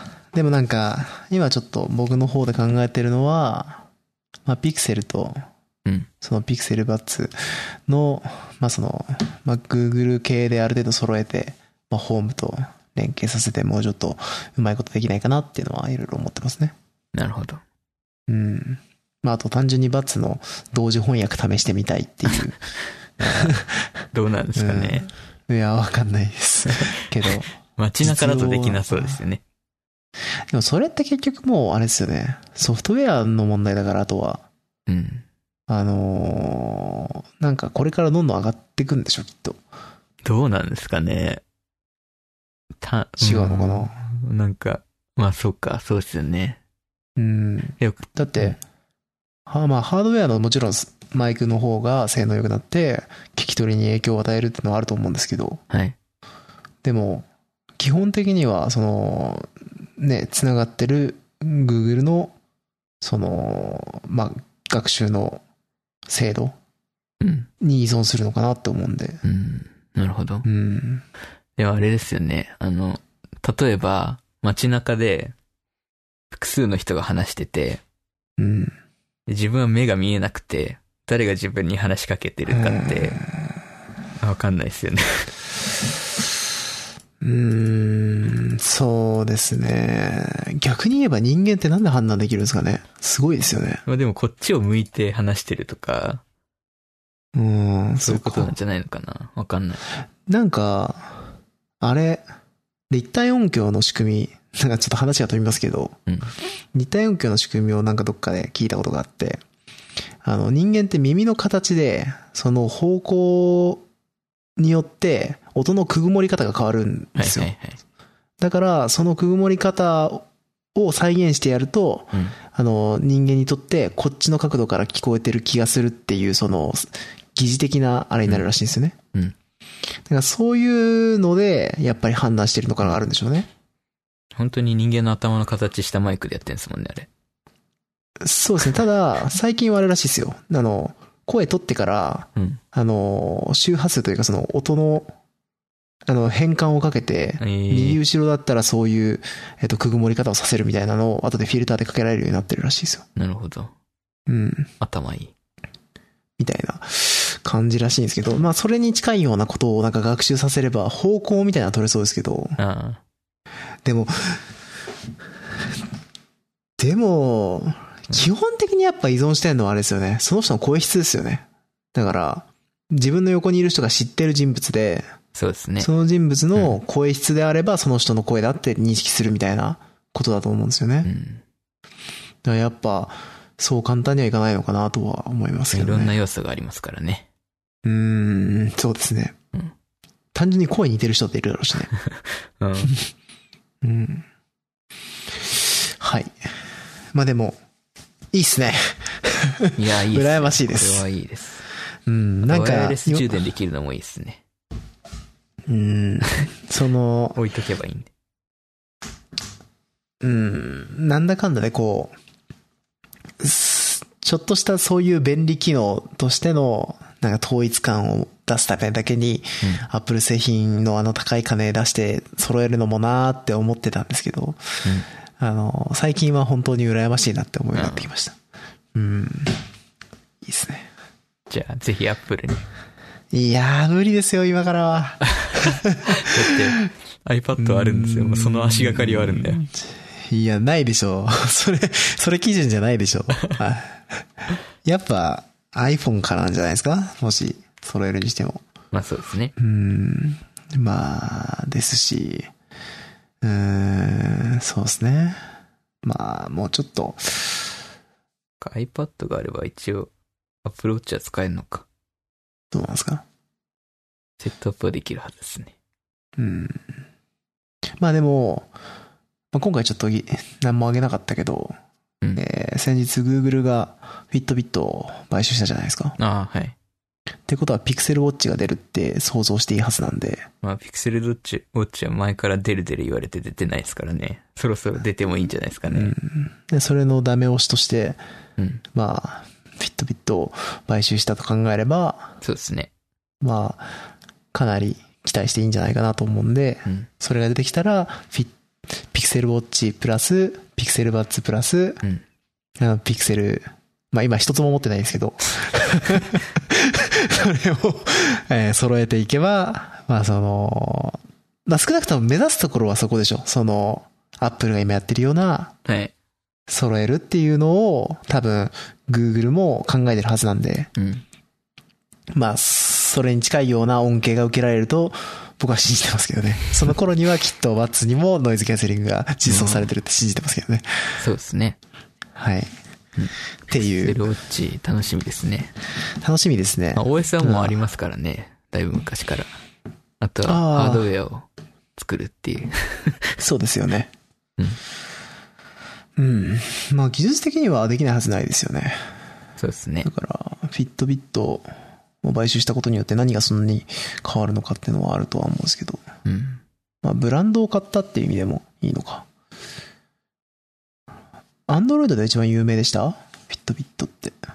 まあ、違うか？アンドロイドでは、そうですね。アンドロイドではないかもしれないですけど、あのまあ、このウェアラブルウォッチの業界では、多分う、ん。アップルウォッチに次いでというか、人気だったんじゃないですかね。ペブルっていうところがもう一個あったんですけど、はい。前使ってたんですけど、ペブルも確かフィットビットに買収されてたはずなんで、確かそうでしたね。ウェアラブルウォッチ界ではかなり大きいところですね。いいですね。楽しみですね。はい。まあ僕は、あの、ヒカル君がアップルを押してくるんだったら、僕は Google を押していこうと思っています。そうですか。あ、めっちゃ反応するじゃないですか、今日。まあ名前出してるから、しょうがないですけどね。そうですね。はい。で、そんなとこですか？そうですね。そうですね。あとは雑談？あと雑談かな。はい。じゃあ、雑談するか。雑談って言っても、僕ちょっと大きい話あるんだよな。あ、そうなんですか？うん。えっと、なんですかね。まあ最近ちょっとこう、頑張ってる話があって、まあぜひしたいなと思ってたんですけど、この話は。はい。えっと、落書きボットっていう企画をやってて、まあ、共同でなんですけど、はい。あのーまあ、どっかで聞いたことあるなっていう人も、僕、あの、長いこと僕のことを追い続けてる人がいる、いるのか、いや、いないと思いますけど、そういう方がいらっしゃったら、どっかで聞いたことあるかもしれないですけど、まあ、そもそも落書きボットって僕が、あの、えーほ僕のホームページの名前で昔使ってた名前で、うん。えっ、と、まあ、落書きを良くするうん。サイトみたいな意味にできたらいいなと思って使ってたんですけど、そうですね。じ僕のなんか、えっ、と、ツイッターアカウントが RGB アンダーバーこうなんですけど、はいでもその RGB は落書きボットを省略して RGB なんで、やかましい。なんでね、いいんじゃないですか。はい。その時は、ちょっとこう、してやったりだったんで。これはシャレオツだ。はい。一応そういう感じだったんですけど、まあ、最近になって、そう、またぞうさんって方がいらっしゃって、あの、昔から仲良くしてくださってる、まあ、友人なんですけど、まあ、えっ、と、絵描きさんですね。で、その方と話してて、まあちょっとドローイングやりたいよねというか、その、絵を描きたいよねって話になったんですよね。うん。で、久しぶりに。まあ、そうですね。あの、あいこう、なんていうのかな。えー、というか、もともとは何だったかな？デッサン描きたいよね？みたいな話だったのかな？なんか、そういうドローイングとかの機会ってもうすごく減ってるし、えっ、と、まあ、練習としてもっとちゃんと絵を描く機会が欲しいよねって話になって、じゃあちょっとやってみるかという話になったんですよね。で、えー、それが、まあ、えー半月ぐらい前、半月以上前か、うん。の話なんですけど、えーそこから毎日1時間、えーどこかで、日のどこかでペインティングをするっていうことをやっていてですね。まあそれがもう、だから18日、昨日やったのかな ?18 か19か。うん。えーやっているんですよ、毎日。で、これめっちゃ頑張っていて。はい。んで、それやってるうちに、まあ、またぞうさんが、えー配信したいって言い始めて、えー、落書きボットというか、まあ、その名前がついてなかった頃から、その、配信を始めたんですよね。うん。で、みんなにも参加してほしいっていうことで、僕らが毎日書いてるお題を Discord で公開して、うん。興が乗ったらみんなに、みんなも一緒にやろうよっていう企画として今やってて。うん。えーその落書きボットのツイッターアカウントと Discord が今あるっていう状態になってますね。なるほど。で、まあもしよければ、まあこれを聞いてくださってる方の、あの、どれだけの数に絵描きさんがいるのかもわかんないですけど、まあその上手い下手とか関係なく、まあみんなでちょっとそういうペインティングをする機会を作ろうよっていう企画になっているので、もしよろしければ皆さんご参加くださいという感じになっています。で、僕はというとですね、あの、まあ、またぞうさんってもう現役のアーティストなんで、まあ、バリウマなんですけど、えーその方と、えー一緒に絵を描くという、なんかプレイみたいな、一種のプレイみたいなことを していてですね。うんえーまあその、まあいろいろ思い知りながらも、でもめちゃめちゃ勉強になるんですよ。まあやっぱり、またぞうさん上手いし、その、僕絵描いてたのって大学生の頃が基本全盛期で、最近は全然描いてなかったじゃないですか。本当にこれもう全然描いてなかったんですよ。そうですね。そうなんですよ。あの、液タブ買ってから全然描いてなかったんですよ。液タブが泣いてた。そう、液タブ泣いてたんですけど、今液タブ喜んでるんですよ。あ、液タブで書いてるんですか？液タブで書いてます。あ、そうなんだ。はい。液タブで、まあ、あの、iPad で勉強したりもするんですけど、液タブをメインに今書いてます。で、もうそれで毎日毎日、もう液タブに埃がたまらない毎日ですよ。それでこ買った意味があった。う、いや、本当に今ここに来て、そう、絵を描いているんですけど、まあ、一番大きかったのは、その、毎日、どんなに下手でも上げるっていうことをして、繰り返したことによって、その、精神力がついたというか、うんあの、公開するのに怯えなくなり始めたっていうのが、今ここという感じでなる。ほど。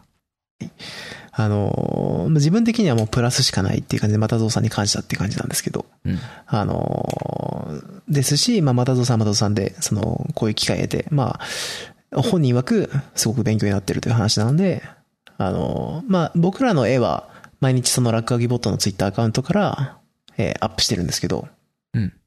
とまあ、皆さんも、その落書きボットのハッシュタグがあるので、ぜひ、参加してくれたらな、なんていう感じですね。なるほど。楽しいですよ。なんか、なんていうのかな。二人で用意どんで、まあ毎日のように通話しながらやってるんですけど、はい。あのーなんかそういう機会って、なんていうんですかね、美大受験の予備校時代を思い出すというか、なんか。それでこう、用意どんで書いて、あ阿鼻共感しながら、あ、全然俺がねえよ、みたいな話をしながら、あのー書き上がって、お互いの絵を画面共有で見せ合いながら、うん。これ、公表するっていうね。こうなんじゃないみたいな話をするわけですよ。うん僕はそれに、はい、はい、っていう 感じで、確かに、つって、やるんですけど、まあ、これが結構楽しいんで、うん。なんかみんなももしよければ、なんか、上手い下手とか関係なしに参加してくれたらいいな。まあ、こっそり参加してくれてもいいんですよね。はいはい。っていう感じですね。ヒカルくんもよければ。久しぶりに、ペンタブ出すか、はいじゃ あれ？ペンタブって、あ。うん。買ってないですよね。あれ、最初のやつから一回も。そうっすよ、 Bamboo。そうですよね。それ、Windows 10じゃ動かないんじゃないですか？え？マジで？まあ、だって、 Intuos 3だってもう、あれですよ、止まってますよ。そっか。サポート。じゃあ iPad かな。うん。うん、そうですね。まあなんかぜひ、参加できたらしてください。はい。はい。本当はね、その、 Discord とかのお題も自動化したりとかしていきたいんですけど、あ、まだできてないですね今は、そこは。そうですね。完全手動なんで、もっとこう、便利化したいですね。お題ってやると出てくるみたいなね。とかね。そういう感じで。毎日一回出てくるとかね。うん。みたいな感じですね。はい。楽しそうでいいですね頑張って。る。うん。僕としては、ここ最近で一番頑張ってる。うん。うんまあ、1時間は相当ですよね。いや、1時間って言ってるんですけ一時間っていうど、その、20分、今最近は20分のロイグ3枚なんですよね。うんで、まあ、20分の間に絶対何分かあるし、あのーその20分のローイングの前にこう書くみたいなその想定を準備したりとか、資料を準備したりとか、そんなことをやってると結局1時間ぐらいその前にもかかってて、うん。まあだから家に帰ってきてから、必ずどっかで2時間埋まると考えると、こう、恐ろしいぐらいの時間かかってるのと、うん。あとは、あの、又蔵さんと比較され続けることによって、ね、僕的こう、なんていうんですかな、悔しさっていうのも、あと、まあその又蔵さんに対する悔しさだけじゃなくて、その、なんですかね、公開、毎日、その自分の下手くそな絵を公開してるわけですよ。はいそれを、あの、に対する羞恥心みたいなので、もっと上手くなりたい欲がすごい出てて、なんか、その、空いてる時間さえとにかくあれば、その、絵のチュートリアル見てたりとか、その、手を動かしてたりだとか、そういう風な流れにつながってるんで、いいですねまあ、。そういう意味ですごくいいですね。うん。っていう、羞恥心が人を強くするんですよ。強くなったんですね。一年後が楽しみですね。まだ成り途中ですね。まあ続けることが大事ですね。僕も 今日この後やるんで、今11時45分ですけど、はい2時ぐらいまでやってるんで。はい、やると思います。風呂だけ入って。はい。っていう感じですね。まあ楽しそう。あ、いいですよ。うん。えー、は、まあそれに際しての話ですけど、えー最近その絵の勉強をいろいろしていて、うん。で、なんか、僕はもう基本的に自分が、その、なんていうのかな、先天的なセンスはそんなにないもんだと最近は思っていて、その絵を描くということに関して。うん。どう天才だと思っている節もあるんですけど、でも、なんですかね、うん。その、感覚で全てを描けるほど、その、ない知識から作り上げられるほどんの天性はないんだと思ってて、いろいろなことを勉強して、その、なんていうのかな、理屈で絵を描けたらいいなって思ってるんですよ、最近今。はい。それで読んでてすごい勉強になったのが、えっと、これ一番下に書いてあるんですけど、スコット・ロバートソンの How to Render っていう本があって、うんこの本が、えっ、と、まあなんですかね、もともとこの多分デザイナーさんって、この本を書いてるデザイナーさんって、えー、まあ車とかの、えー、デザインとかをやってる人なんだと思うんですけど、はい。あのー現実世界に、えっ、と、理屈でその、をちゃんとレンダリングするには、こういう理屈があるよ、みたいな。うん。それを平面上に表現するには、理屈で、ここに影が落ちるよ、みたいな。そういうのをきちんと、えー順序立てて説明してくれてる本なんですよね。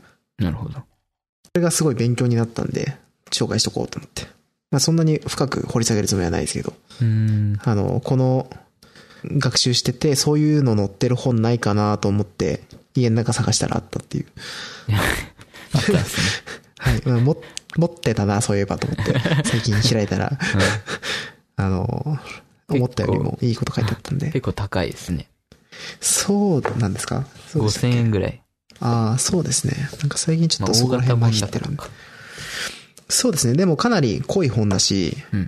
あのちょっとデジタルでやる分には、必要ない知識も鉛筆でやるにはどうしたらいいかみたいな話とかも結構載ってるんでどうかっていうところはあるんですけど、でもまあ、その、ダリング、その、ものに対する、まあその、僕らが CG で、フィリックスベースでやってる、その、理屈とかを、この人はペンでやってるわけですね。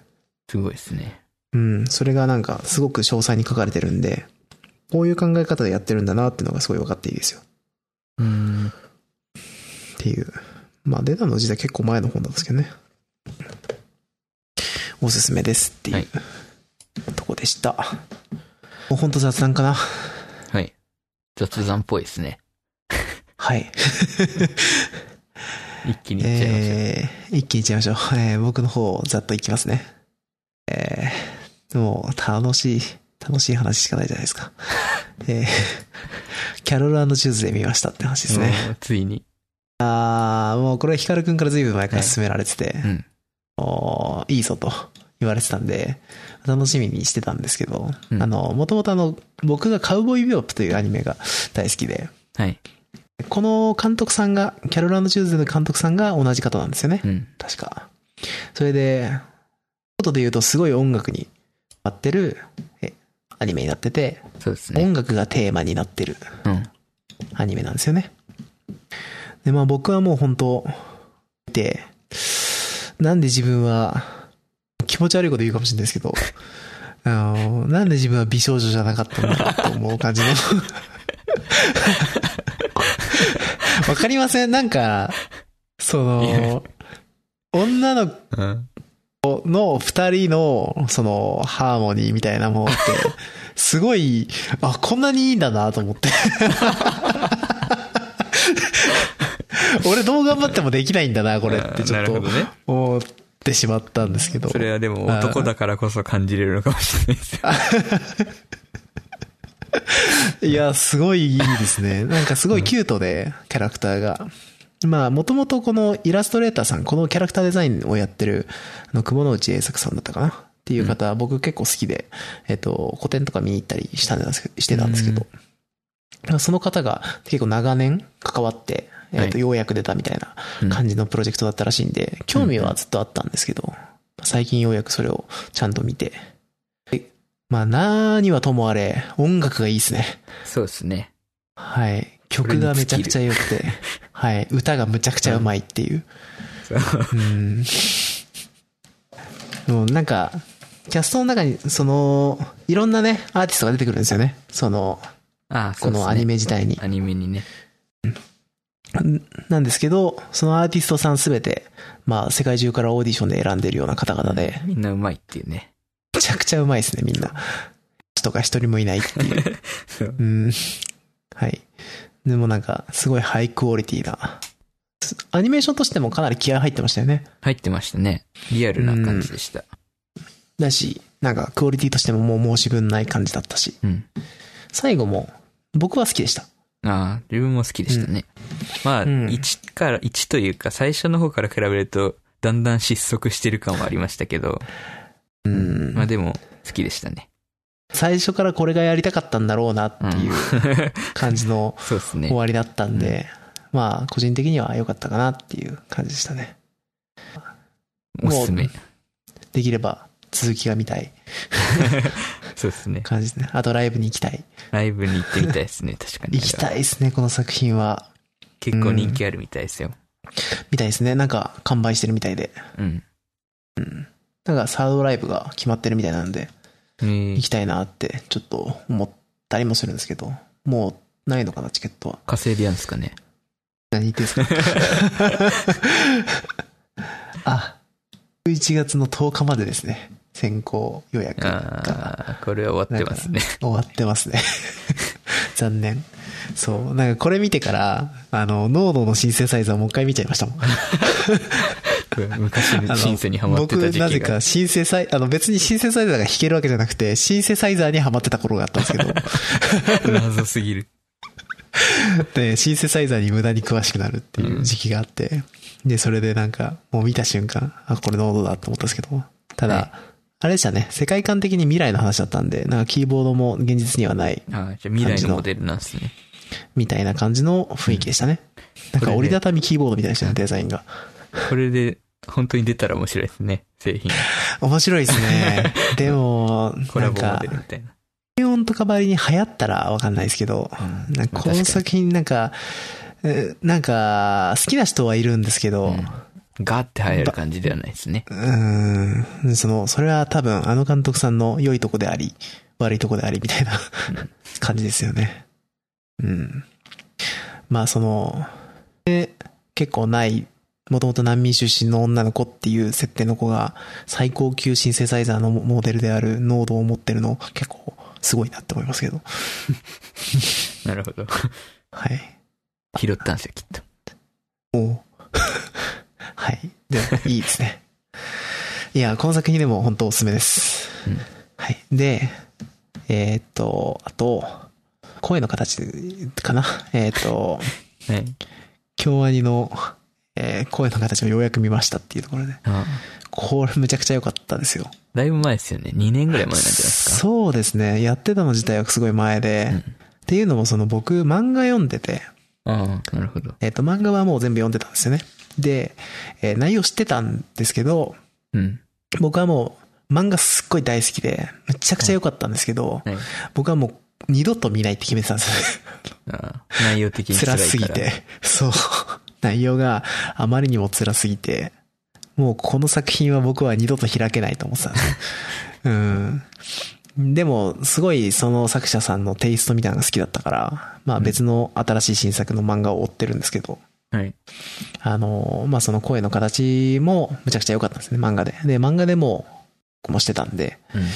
まあ京アニだし、見たいっていうか興味はあったんですけど、ちょっとどうもこう、踏ん切りがつかない感じがあったんですけど、ついに。ついにちょっと見てしまいまして。はい。なんかその、原作が持ってる辛さみたいなのは、京アニの力で結構ふわっと包み込んでる感じが。えーうんまあ、辛さ的には2分の1ぐらいかなって。それとも十分 うん辛い感じでは。いや、万人向けはとは言い難いですね。それでも辛いですね。うん、まあ、かなりいい感じにふわっとしていて、かつ映像美としてのなんか凄さみたいなのが、もうすごい足されてたんで、これはなんか漫画とは別として、すごい好きになりましたね。なるほど。ただこれはこれでもう一回見ると見ろと言われたら厳しいかなっていう感じの辛さはありました。はい。うん。でもこれはなんか一回見といた方がいいかなって感じですよ。うん。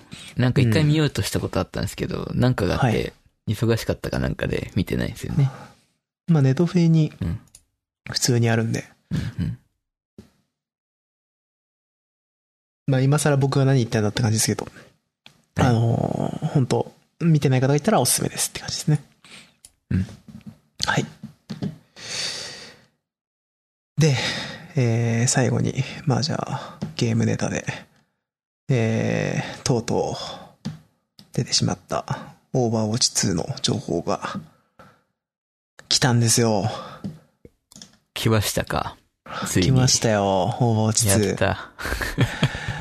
あのーまあ、ヒカルくんも大好き、オーバーウォッチですけど。ま あ大好きかどうかはわかんないですけど。まあ面白いですよね。あのー最初の方ね、ちょっと遊んでたよね。そうですね。うん。でもあのー FPS あんまやんないですけど、普段は。はい。それにしてはよくやった方ですね。多分。ああ。まあ、しかも PVP だからね、なんか人選ぶ感じはありましたよね。うん。で、オーバーウォッチ2、まあいろいろ、なんですかね、さすがブリザードと言わざるを得ないような感じになってるんですけど、まあ一番大きい目玉としては、えー、PVE、えっ、と、今までの PVP メインのゲームだけじゃなくて、えっ、と、PVE っていうその、プレイヤー VS エネミーかな？その、コンピューターとの、はいえー戦闘モードっていうのが、まあ、モンスターハンターみたいな、えっ、と、そういうコープゲームとしての側面がすごい強いゲームとしてリリースされると。うん。だけど、えっ、と、PVP モードもちゃんとあって、PVP モードは基本的に今までのオーバーウォッチ1と同じシステムらしいんですね。うーん。なるほど。ただ、すごいのが、えっ、と、えーオーバーウォッチ1のプレイヤーとオーバーウォッチ2のプレイヤーが PVP モードで戦えるんですよ。なるほど。まあ、正確に言うと、はい。えっ、と、P、オーバーウォッチ2でリリースされる PVP の、えっ、と、リリースされるものは全てオーバーウォッチ1にもリリースされるんですね。ええだから、オーバーウォッチ1で PVP をやりたいだけだったら、てか2で PVP をやりたいだけだったら、オーバーウォッチ1持ってればいい。っなるほど。ていうそれはことですね。グラフィックとかも同じってことなんですかね。それがちょっとわかんないですけど、今回でもグラフィック上がってるらしいので、そこは多分2持ってないとグラフィックは上がんない部分もあるんじゃないかなと思います。はいはい。ただ、スキンとかそういうのは、えっ、と、2のものが使えるようになるはずというか、ヒーローは少なくとも、えーちゃんとリリースされたり、マップもリリースされたりするみたいなんで、うん。うん。ただ、1からもうほとんど完成してたに近いような見た目だったんで、まあ、そこまで気にすることはないのかなとは思いますね。じゃあ新しいモードが追加されて、うん。綺麗になったみたいな感じなのかな。そうですね。だからそのコープモードですね、PVE モードっていうのがすごいやっぱり大きくて、まあそのゲーム単体で一生遊べるようななんかその有名なゲームとかだと、まあハクスラのゲーム、まあ同じメーカーでディアブロとか、うんそのずっと遊んでられるようなコープゲーって今までもかなり数多くあるんですよ。うん。なんかそういうゲームを目指すっていう言ってますね。はいはい。うん。だから、えっ、と、まあ、PVE、まあ、もともとオーバーウォッチのストーリーモードみたいなのやりたいって声がすごい多かったんで。まあ、バックグラウンドがしっかりしてるゲームだから、そのストーリーモードをやること、やりたい人っていうのは、まあ、オーバーウォッチ2を買ってねっていう、なるほどね。それは確かに面白そうだな。うん、そういう感じです。で、そのコープモード用に、その、なんていうのかな、えっ、と、PVP とはまた違う感じで、そのキャラクター育成とか、えーカスタマイズとか、必殺技のいろいろ種類があったりとか、そういう感じの、じいろんな実装もあるみたいなんで、それを遊びたい人も、買ってね、という感じですね。楽しみですね。そうですね。それに合わせて、えー e スポーツとかのオーバーウォッチリーグは、はいオーバーウォッチ2のリーグになると。もう、2リーグになるんですね。そういうことになるんじゃないかなと。名前変わんないんじゃないかな。うん確かに。はい。あとは、えー、まあ、1のプレイヤーには嬉しいですけど、えー、1で獲得したものっていうのは2に全て引き継がれる。えー、そうです。すごい。うん。スキンとか、はい。えー、あの、実績とか、そういうのは2にそのまま引き継がれるみたいですね。だから事実上、えっ、と、なんていうんですか、えー、すごいでかいアップデートみたいなもんなんですけど、うん。うん。まあ、楽しみですね。もう、楽しみ以外何者でもない。なんか本当に理想的な 形で実装してきたなっていう。そうですね。いや、その発想はなかったなって思ったんですよね。うん。なんか、どうやったらオーバーウォッチ2でみんな買いたいと思うんだろうって思ってたんですけど、まさか、そういう形かっていう感じで、ちょっとびっくりしました。まあ、はい。そうですね。今の最高の形を壊さずに次を出すみたいな。はい。これは結構買う人多いだろうなと思います。うん。なるほど。じゃあ久しぶりにパソコンでゲーム始めますかね。そしたら。あ、本当ですか？じゃあ一緒にやりましょう、コープ。コープだったらね、なんか、あの、僕たちのガチな感じに引くこともないですもんね。ドン引きしてましたけど、ヒカルくん。待って待って、つって。スナって何？つって。スナイパー？それは別に、そこまで変な言葉じゃないから。すごい馬鹿にするけど。はい。ね。そんな感じですかね。うん。はい。僕の方からは以上です。以上ですか。はい。じゃあ、こっちの、ちょっとしょうもない話していいですか？はい。まあ、スマホリングをつけたっていう話なんですけど。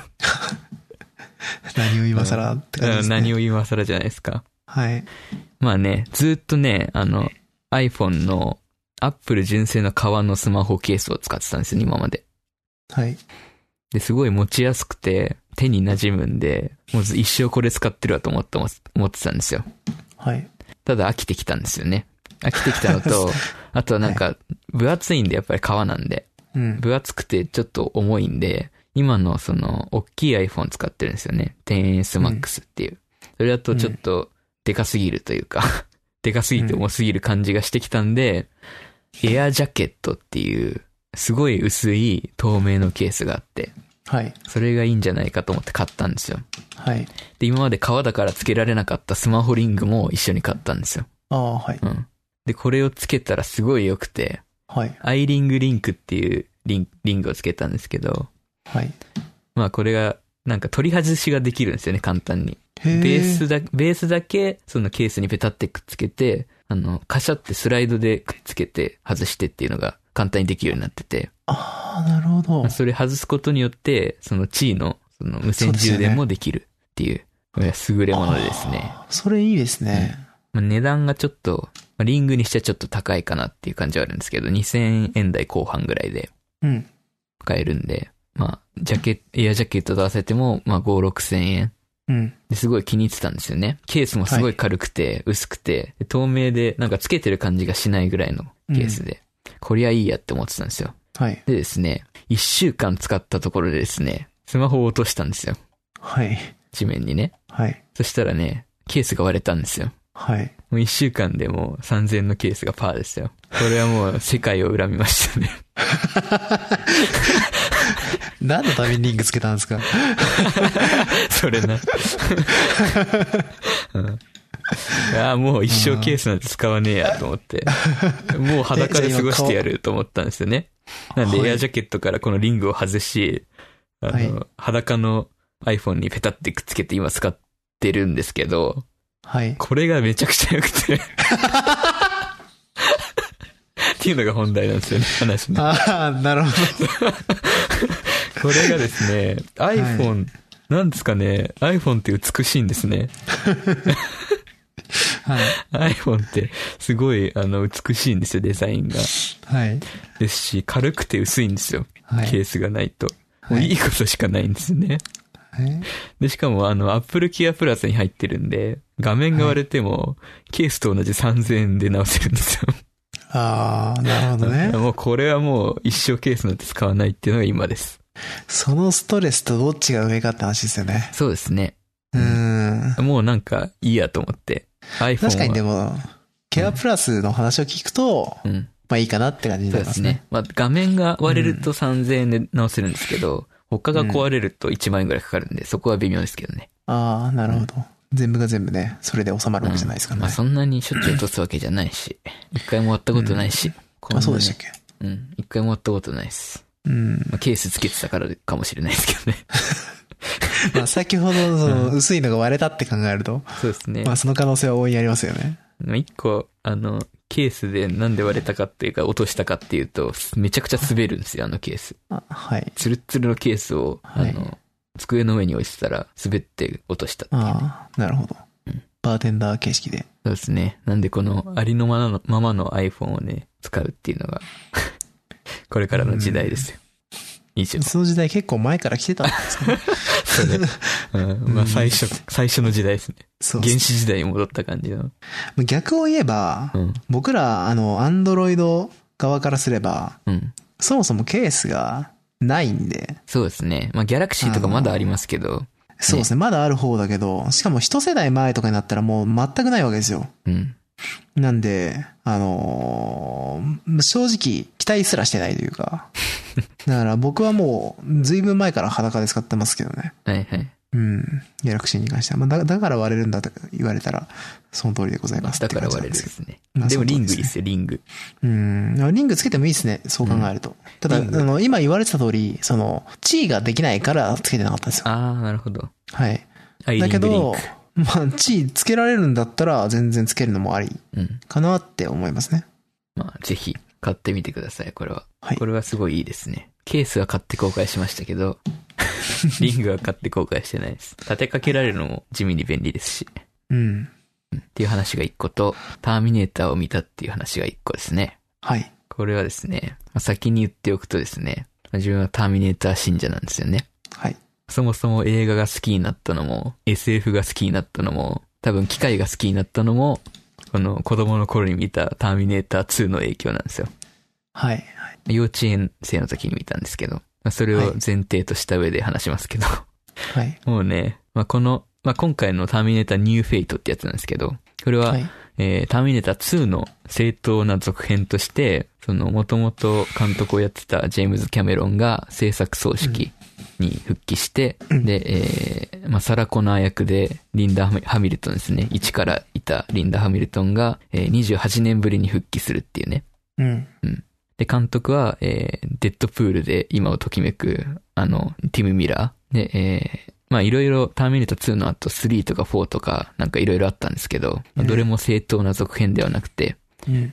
まあそのリンダ・ハミルトンとかジェームズ・キャメロンはほとんど関わってないですし、うんっ。ていう中で話が展開されていくものだったんですね。はい。まあ、そんな中でですよ。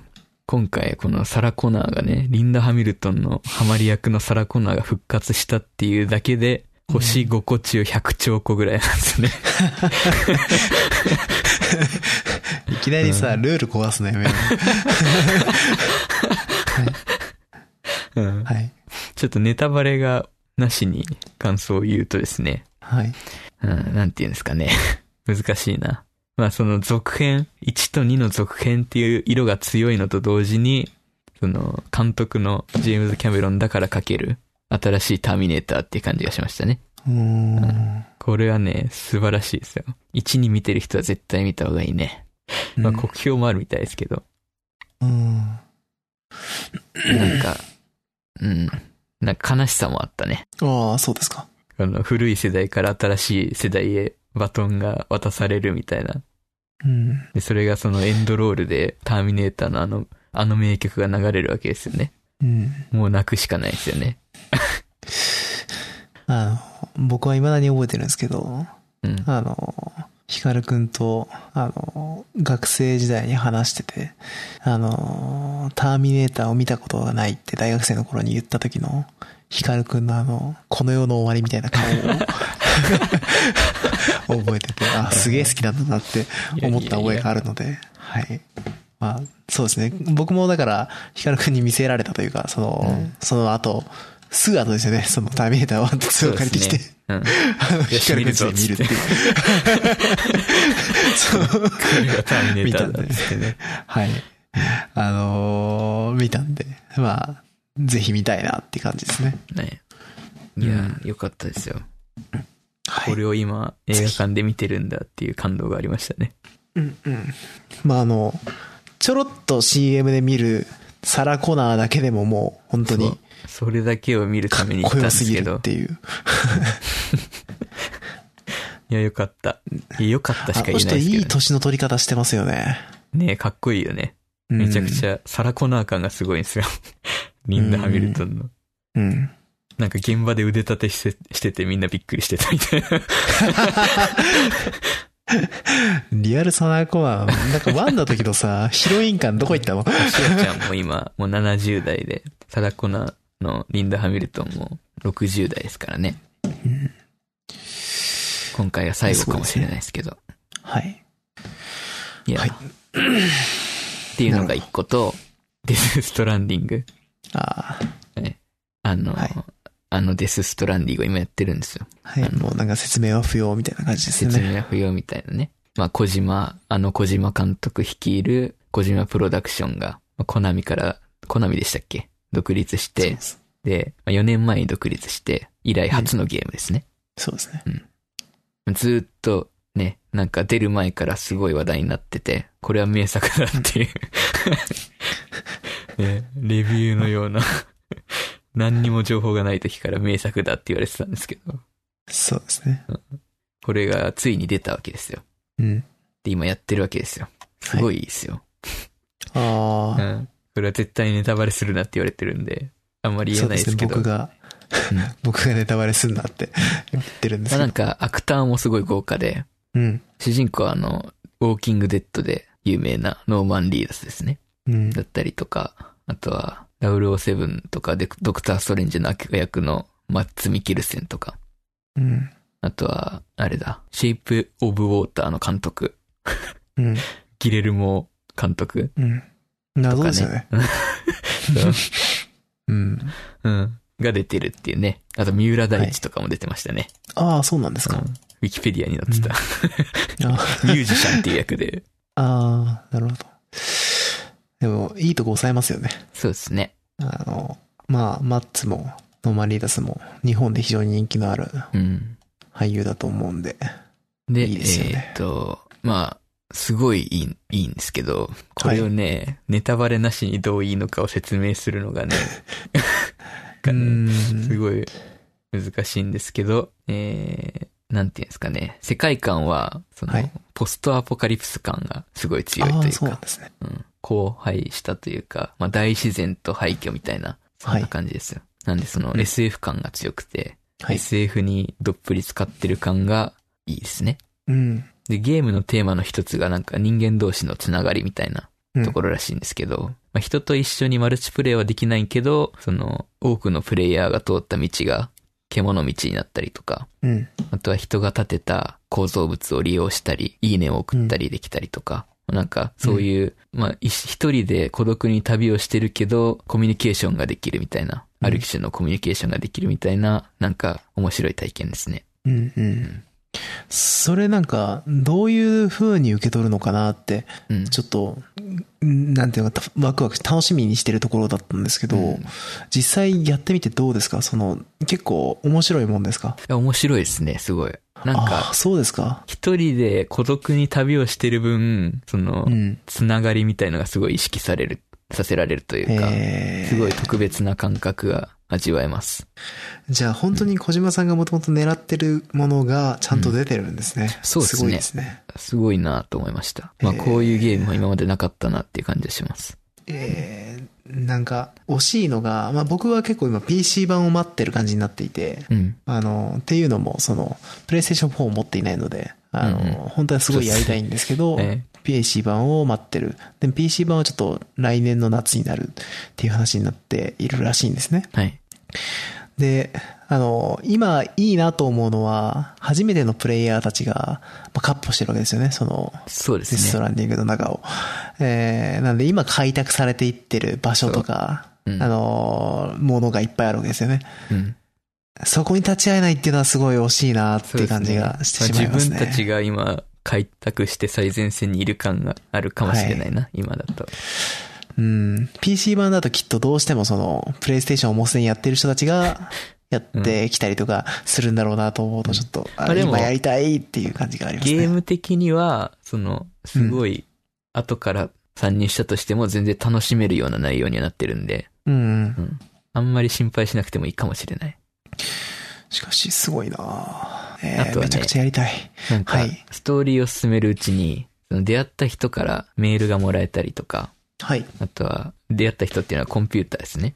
うん。あとは、ドキュメントとしてその、世界の情報提供があったりするんですけど、うん。謎の現象とかがあったりして、それが本当に謎で、なんだか分かってないんですけど、いろんな情報を集めてるみたいな。あで、そのドキュメントを読むのがすごい楽しくて、あ。あの、SF の設定を読んでる感じですね。それを、うん自分なりに読み解いていくと、何かにたどり着いたりするってことですかね。これ、なんかこういう推測ができたりはしますね。まあ、最後まで進めれば真相が出てくるのかもしれないですけど。実際にこう、ストーリー的なものだけなんですか？その、それを読み解くとなんか、あるものの場所が分かったりとか、そういうことではないんですあれかね。止まっちゃった。あれ？もしもし？あ、聞こえます、聞こえます。あはいはい。あるで止まっちゃいました、今。あちょっと通信がさっきから若干悪い気がしますね。うん。ストーリーを進めていくと、えっ、と、そのストーリーに関わるとこだけじゃなくて、あのーなんか、その内容を読み解いていくと、なんか必要なものの場所が分かったりとかそういうことではないんですか？あ、そういうのもありますね。特にメールの方は、なんかうん、情報提供で、なんかここでこういうものを見たんだけど、みたいなのがあったりとうんあか、あ、いいですうんね。うわ、いいな。光る謎の物体がいたんだ、みたいなとか、うん。それをやると多分いろんなイベントがあったりするんだと思いますね。うん、う。うんん。今はなんかいろいろ読みながら考察して、しながら旅をしてる感じですね。うん。いや、楽しいですよ。いいですね。ずーっとやってますからね、今。う んで、まだ半分ちょっとぐらいですけど。もしもし？はいはい。あ、なんかちょっと切れちゃうねあ、。機械、切れちゃいました？一回切る、うん。一回切ろうか。えー、今ということで帰ってきました。うん、はい。えー、デスストの話だよね。そうですね。うん。まあ、これまでにない新しい感覚が楽しめる SF の超面白いゲームって感じです。ただね、ここのれ、はい。多分賛否両論あると思うんですよね。この、なんですか、単調な部分もあるんで、うん。うん。そこが嫌いな人は、もしかしたら苦手な人もいるかもしれないんですけど、まあちょっとめんどくさかったりとかね。そうですね。そこをじっくり楽しめるかっていうのと、あとは SF の用語みたいのが結構たくさん出てくるんで、まあそこの世界観にいかに早くなれるかみたいなね、うん。ところも重要かもしれない。うんなんか勝手なイメージでしたけど、はい。あの、最初の方のなんか PV とか見てると、ちょっとこう、クトゥルフ的な要素もあったりするのかななんてちょっと思ってたりるんですけど、そういうのとはまた違うのかな？なん、なんですかね。なん謎の、か人知を超えた、あの、謎みたいな。この世のものじゃねえみたいな、そうそうそう。そういうのって、要素があり、ますね。クトゥルフとかでコズミックホラーみたいに言ったりするけど、ちょっとそういう要素があったりするんじゃないかなって思ったりもしました。きっと SF 的な解説が最後にあるんだと信じてますけどね。うんまあ、小島さんだったらその辺まで練ってそうですよね。そうですね。うん。科学的に解明しようとししてます、今。ああ、そうなんだ。うんいいですね。なんか、俳優さんたちも結構楽しんでやってる感があっていいですよね。そうですね。うん。うん。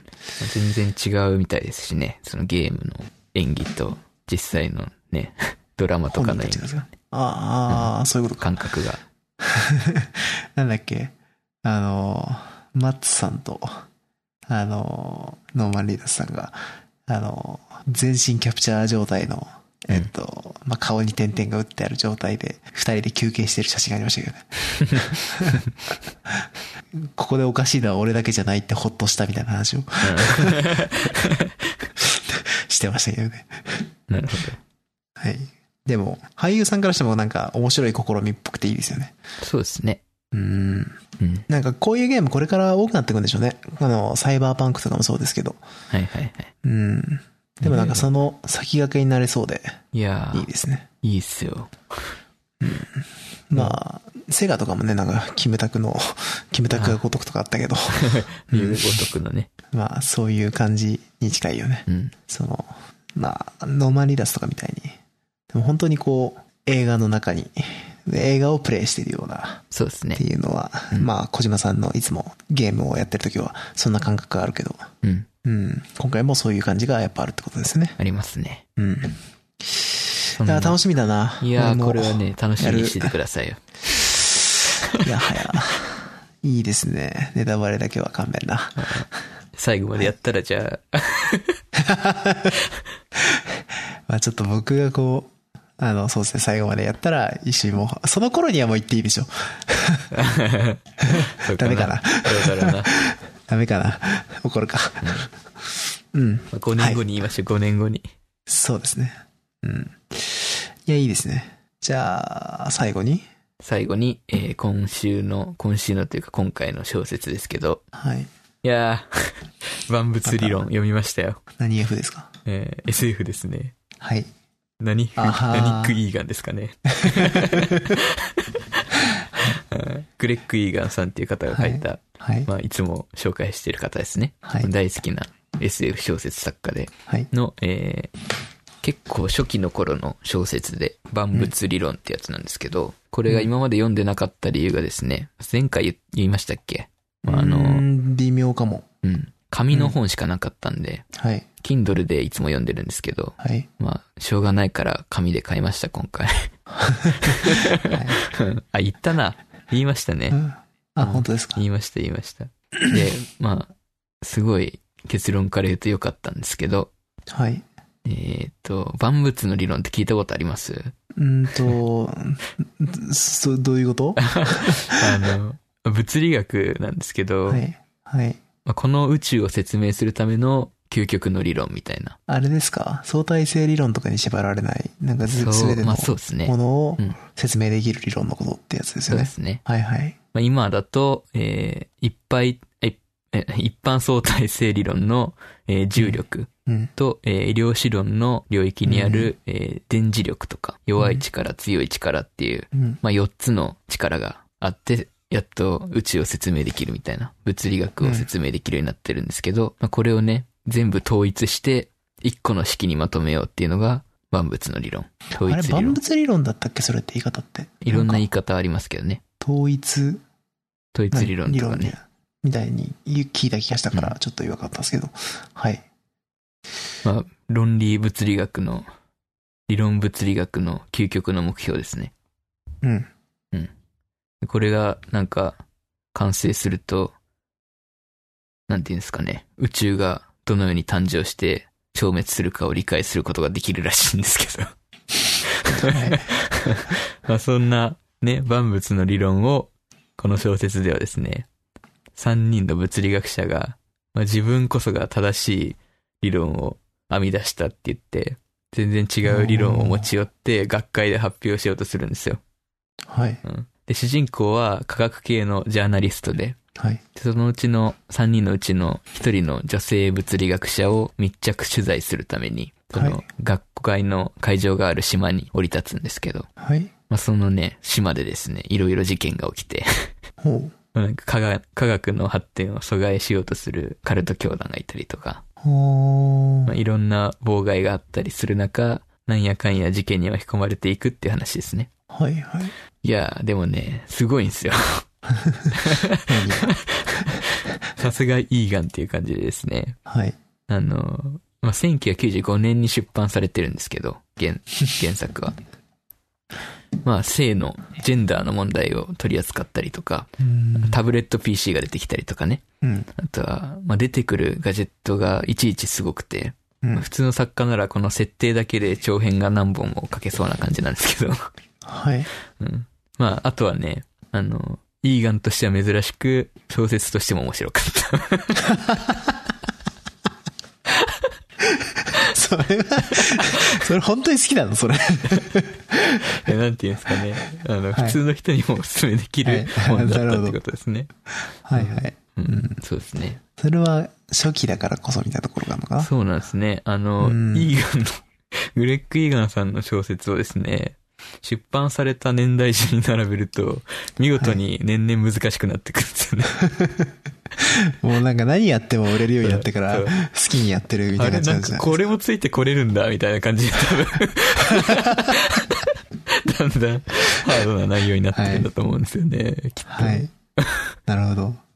いやでもこのね、まあ、最終的な結末もすごかったですし、うん。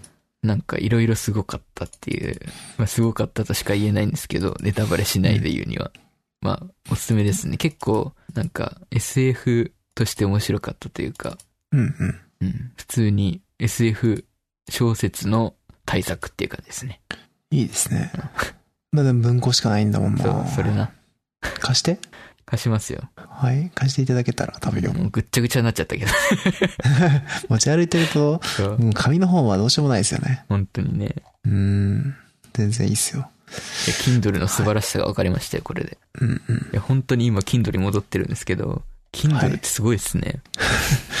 そういう、うん雑に扱ってもぐちゃぐちゃになんないし、はい。まあ、前も言いましたけど、暗いとこでも読めるしね。うん。しおりも勝手に挟んでくれるし。あのー、なんか、Kindle の話題が出たんで、うんあれなんですけど、あの、最近 Kindle 持ち歩くのちょっと億劫で、っていうのも、あの Kindle おめえなと思って、あの、ケースカバーが。重いんですよ。そう、そうなんですよ。うんケースが重くて、あケース買い替えようかなって今ちょっと思ってるんですよね。うん。外すって言ってはないんですか、うん、なんか画面がそのままなんか入っちゃうっていうのはなんか嫌だなとは思うんですけど、うん、まあ外すのも一個って感じですね。まあ今はそれで億劫になるよりは外した方がいいかなって外してフィルムを貼るとかね。あそうですね。それはワンチャンあるかも。フィルムが、なんか、いいフィルムにまだ出会ったことがなくて、今何もつけてないんですけど、はい若干光沢感があるフィルムがあるん、多いんですよね。非光沢って書いてあってもう。んなんで、普通の状態よりは光を反射しちゃって読みづらかったりとか。まあ Kindle のホワイトペーパーを使ってるようなペーパーホワイト今そう、ペーパーホワイトを使ってるんですけど、まあそう考えると、その、ペーパーホワイトのいいところがなくなる感じがあるんで、うん。うん、ちょっと嫌ですね。そうですね。うん。そういえば、全然関係ないですけど、はい。スパイダーバース見ましたよ。なんで今？あ、そうなんですか。見ましたか？たえ、よかったでしょ？すごい良かったですね。めちゃくちゃいいですよね、あれ。うん。はい。そう。スパイダーバース、あ、あの、また全然話関係ないですけど、はい。あのーアメージングスパイダーマン見ました。あ そうっすか？はい。意外とよかったです。あ はい。それだけです。1だけですか？アメージングスパイダーマンなんで、あれ、アメージングスパイダーマンって1と2ありませんでしたっけ？あれありましたっけ？あの、ホームカミングのあの人になる前のやつですね。はい。うん。とりあえず1だけ見ました。あれ、あれらしいですね。スパイダーバース2がもう発表されて、発表っていうか、時期が発表されてて。あ、時期まで出ましたか。うん。ただすげえ先なんですよ。ああ、そうなんですか。まあ。な、いつだっけな。すげえ先なんですけど、うん。3年後とかなんですよね、確か。2022年とかだったような。そうなんですかあれなんか、あれ？違うっけ？なんかでもあれじゃなかったっけ？あの、スピンオフで、グエンの話かなんかやるんじゃなかったっけ違いましたそれはっけわかんないですね。うん。それはわかんないですけど、えー、2022年公開ってなってますね。しかも2022年の4月8日ってもう決まってるんですよね。すごいな。それが面白かった。うん。まあ技術的にはもう確立してることだから、そうですね。うん。まああれ開発大変だったろうしな。その、最初のルックの開発というか。でもめちゃくちゃかっこいいですよね、演出が。そうですね。うんかっ。こいいですね。話も良かったし。最高だったなちょっとあざとかったけど。いいですよね。で、どっちで見ました？吹き替えですか？吹き替えで見ました。吹き替えで見ましたか？そっか。わかり合えないな。あんまり気になんないタイプなんですよね。あの、そ僕多分あれなんですよね。声優さんとかがこう頭にパッて浮かんじゃったりするから良くないんですよねな。るほど。うん。まあ、ああいう作品は特になんか、それなしで楽しみたい感がはいはい。ちょっとあったりするんですけど。うん。まあまあまあ。よかったですけどね、吹き替えも。ああ、すごい下手とかじゃない限りは全然大丈夫ですね、は。まあそういう意味では、実力はガチの人たちばっかりだと思うんで、うん。すごく良かったですね。そうですね。うん。はい。っていう感じかな。意外と長かったね。長かったっすね。うん。いやはい。ー、今は、これからまた、これが終わってからデス、デスストランディングやんなきゃいけない。いや、僕、落書きボットやんなきゃいけないんで。お互い頑張りましょう。いや、全然そっち頑張ることじゃないでしょ。それ別に義務じゃないから。頑張んない。ちょっとひ、一仕事しなきゃいけないことがあるんで。うわまあ、とりあえず、一回風呂入るかな。はい。じゃあ、そんな感じで今日は、そんなところで、はい。お疲れ様でした。お疲れ様でした。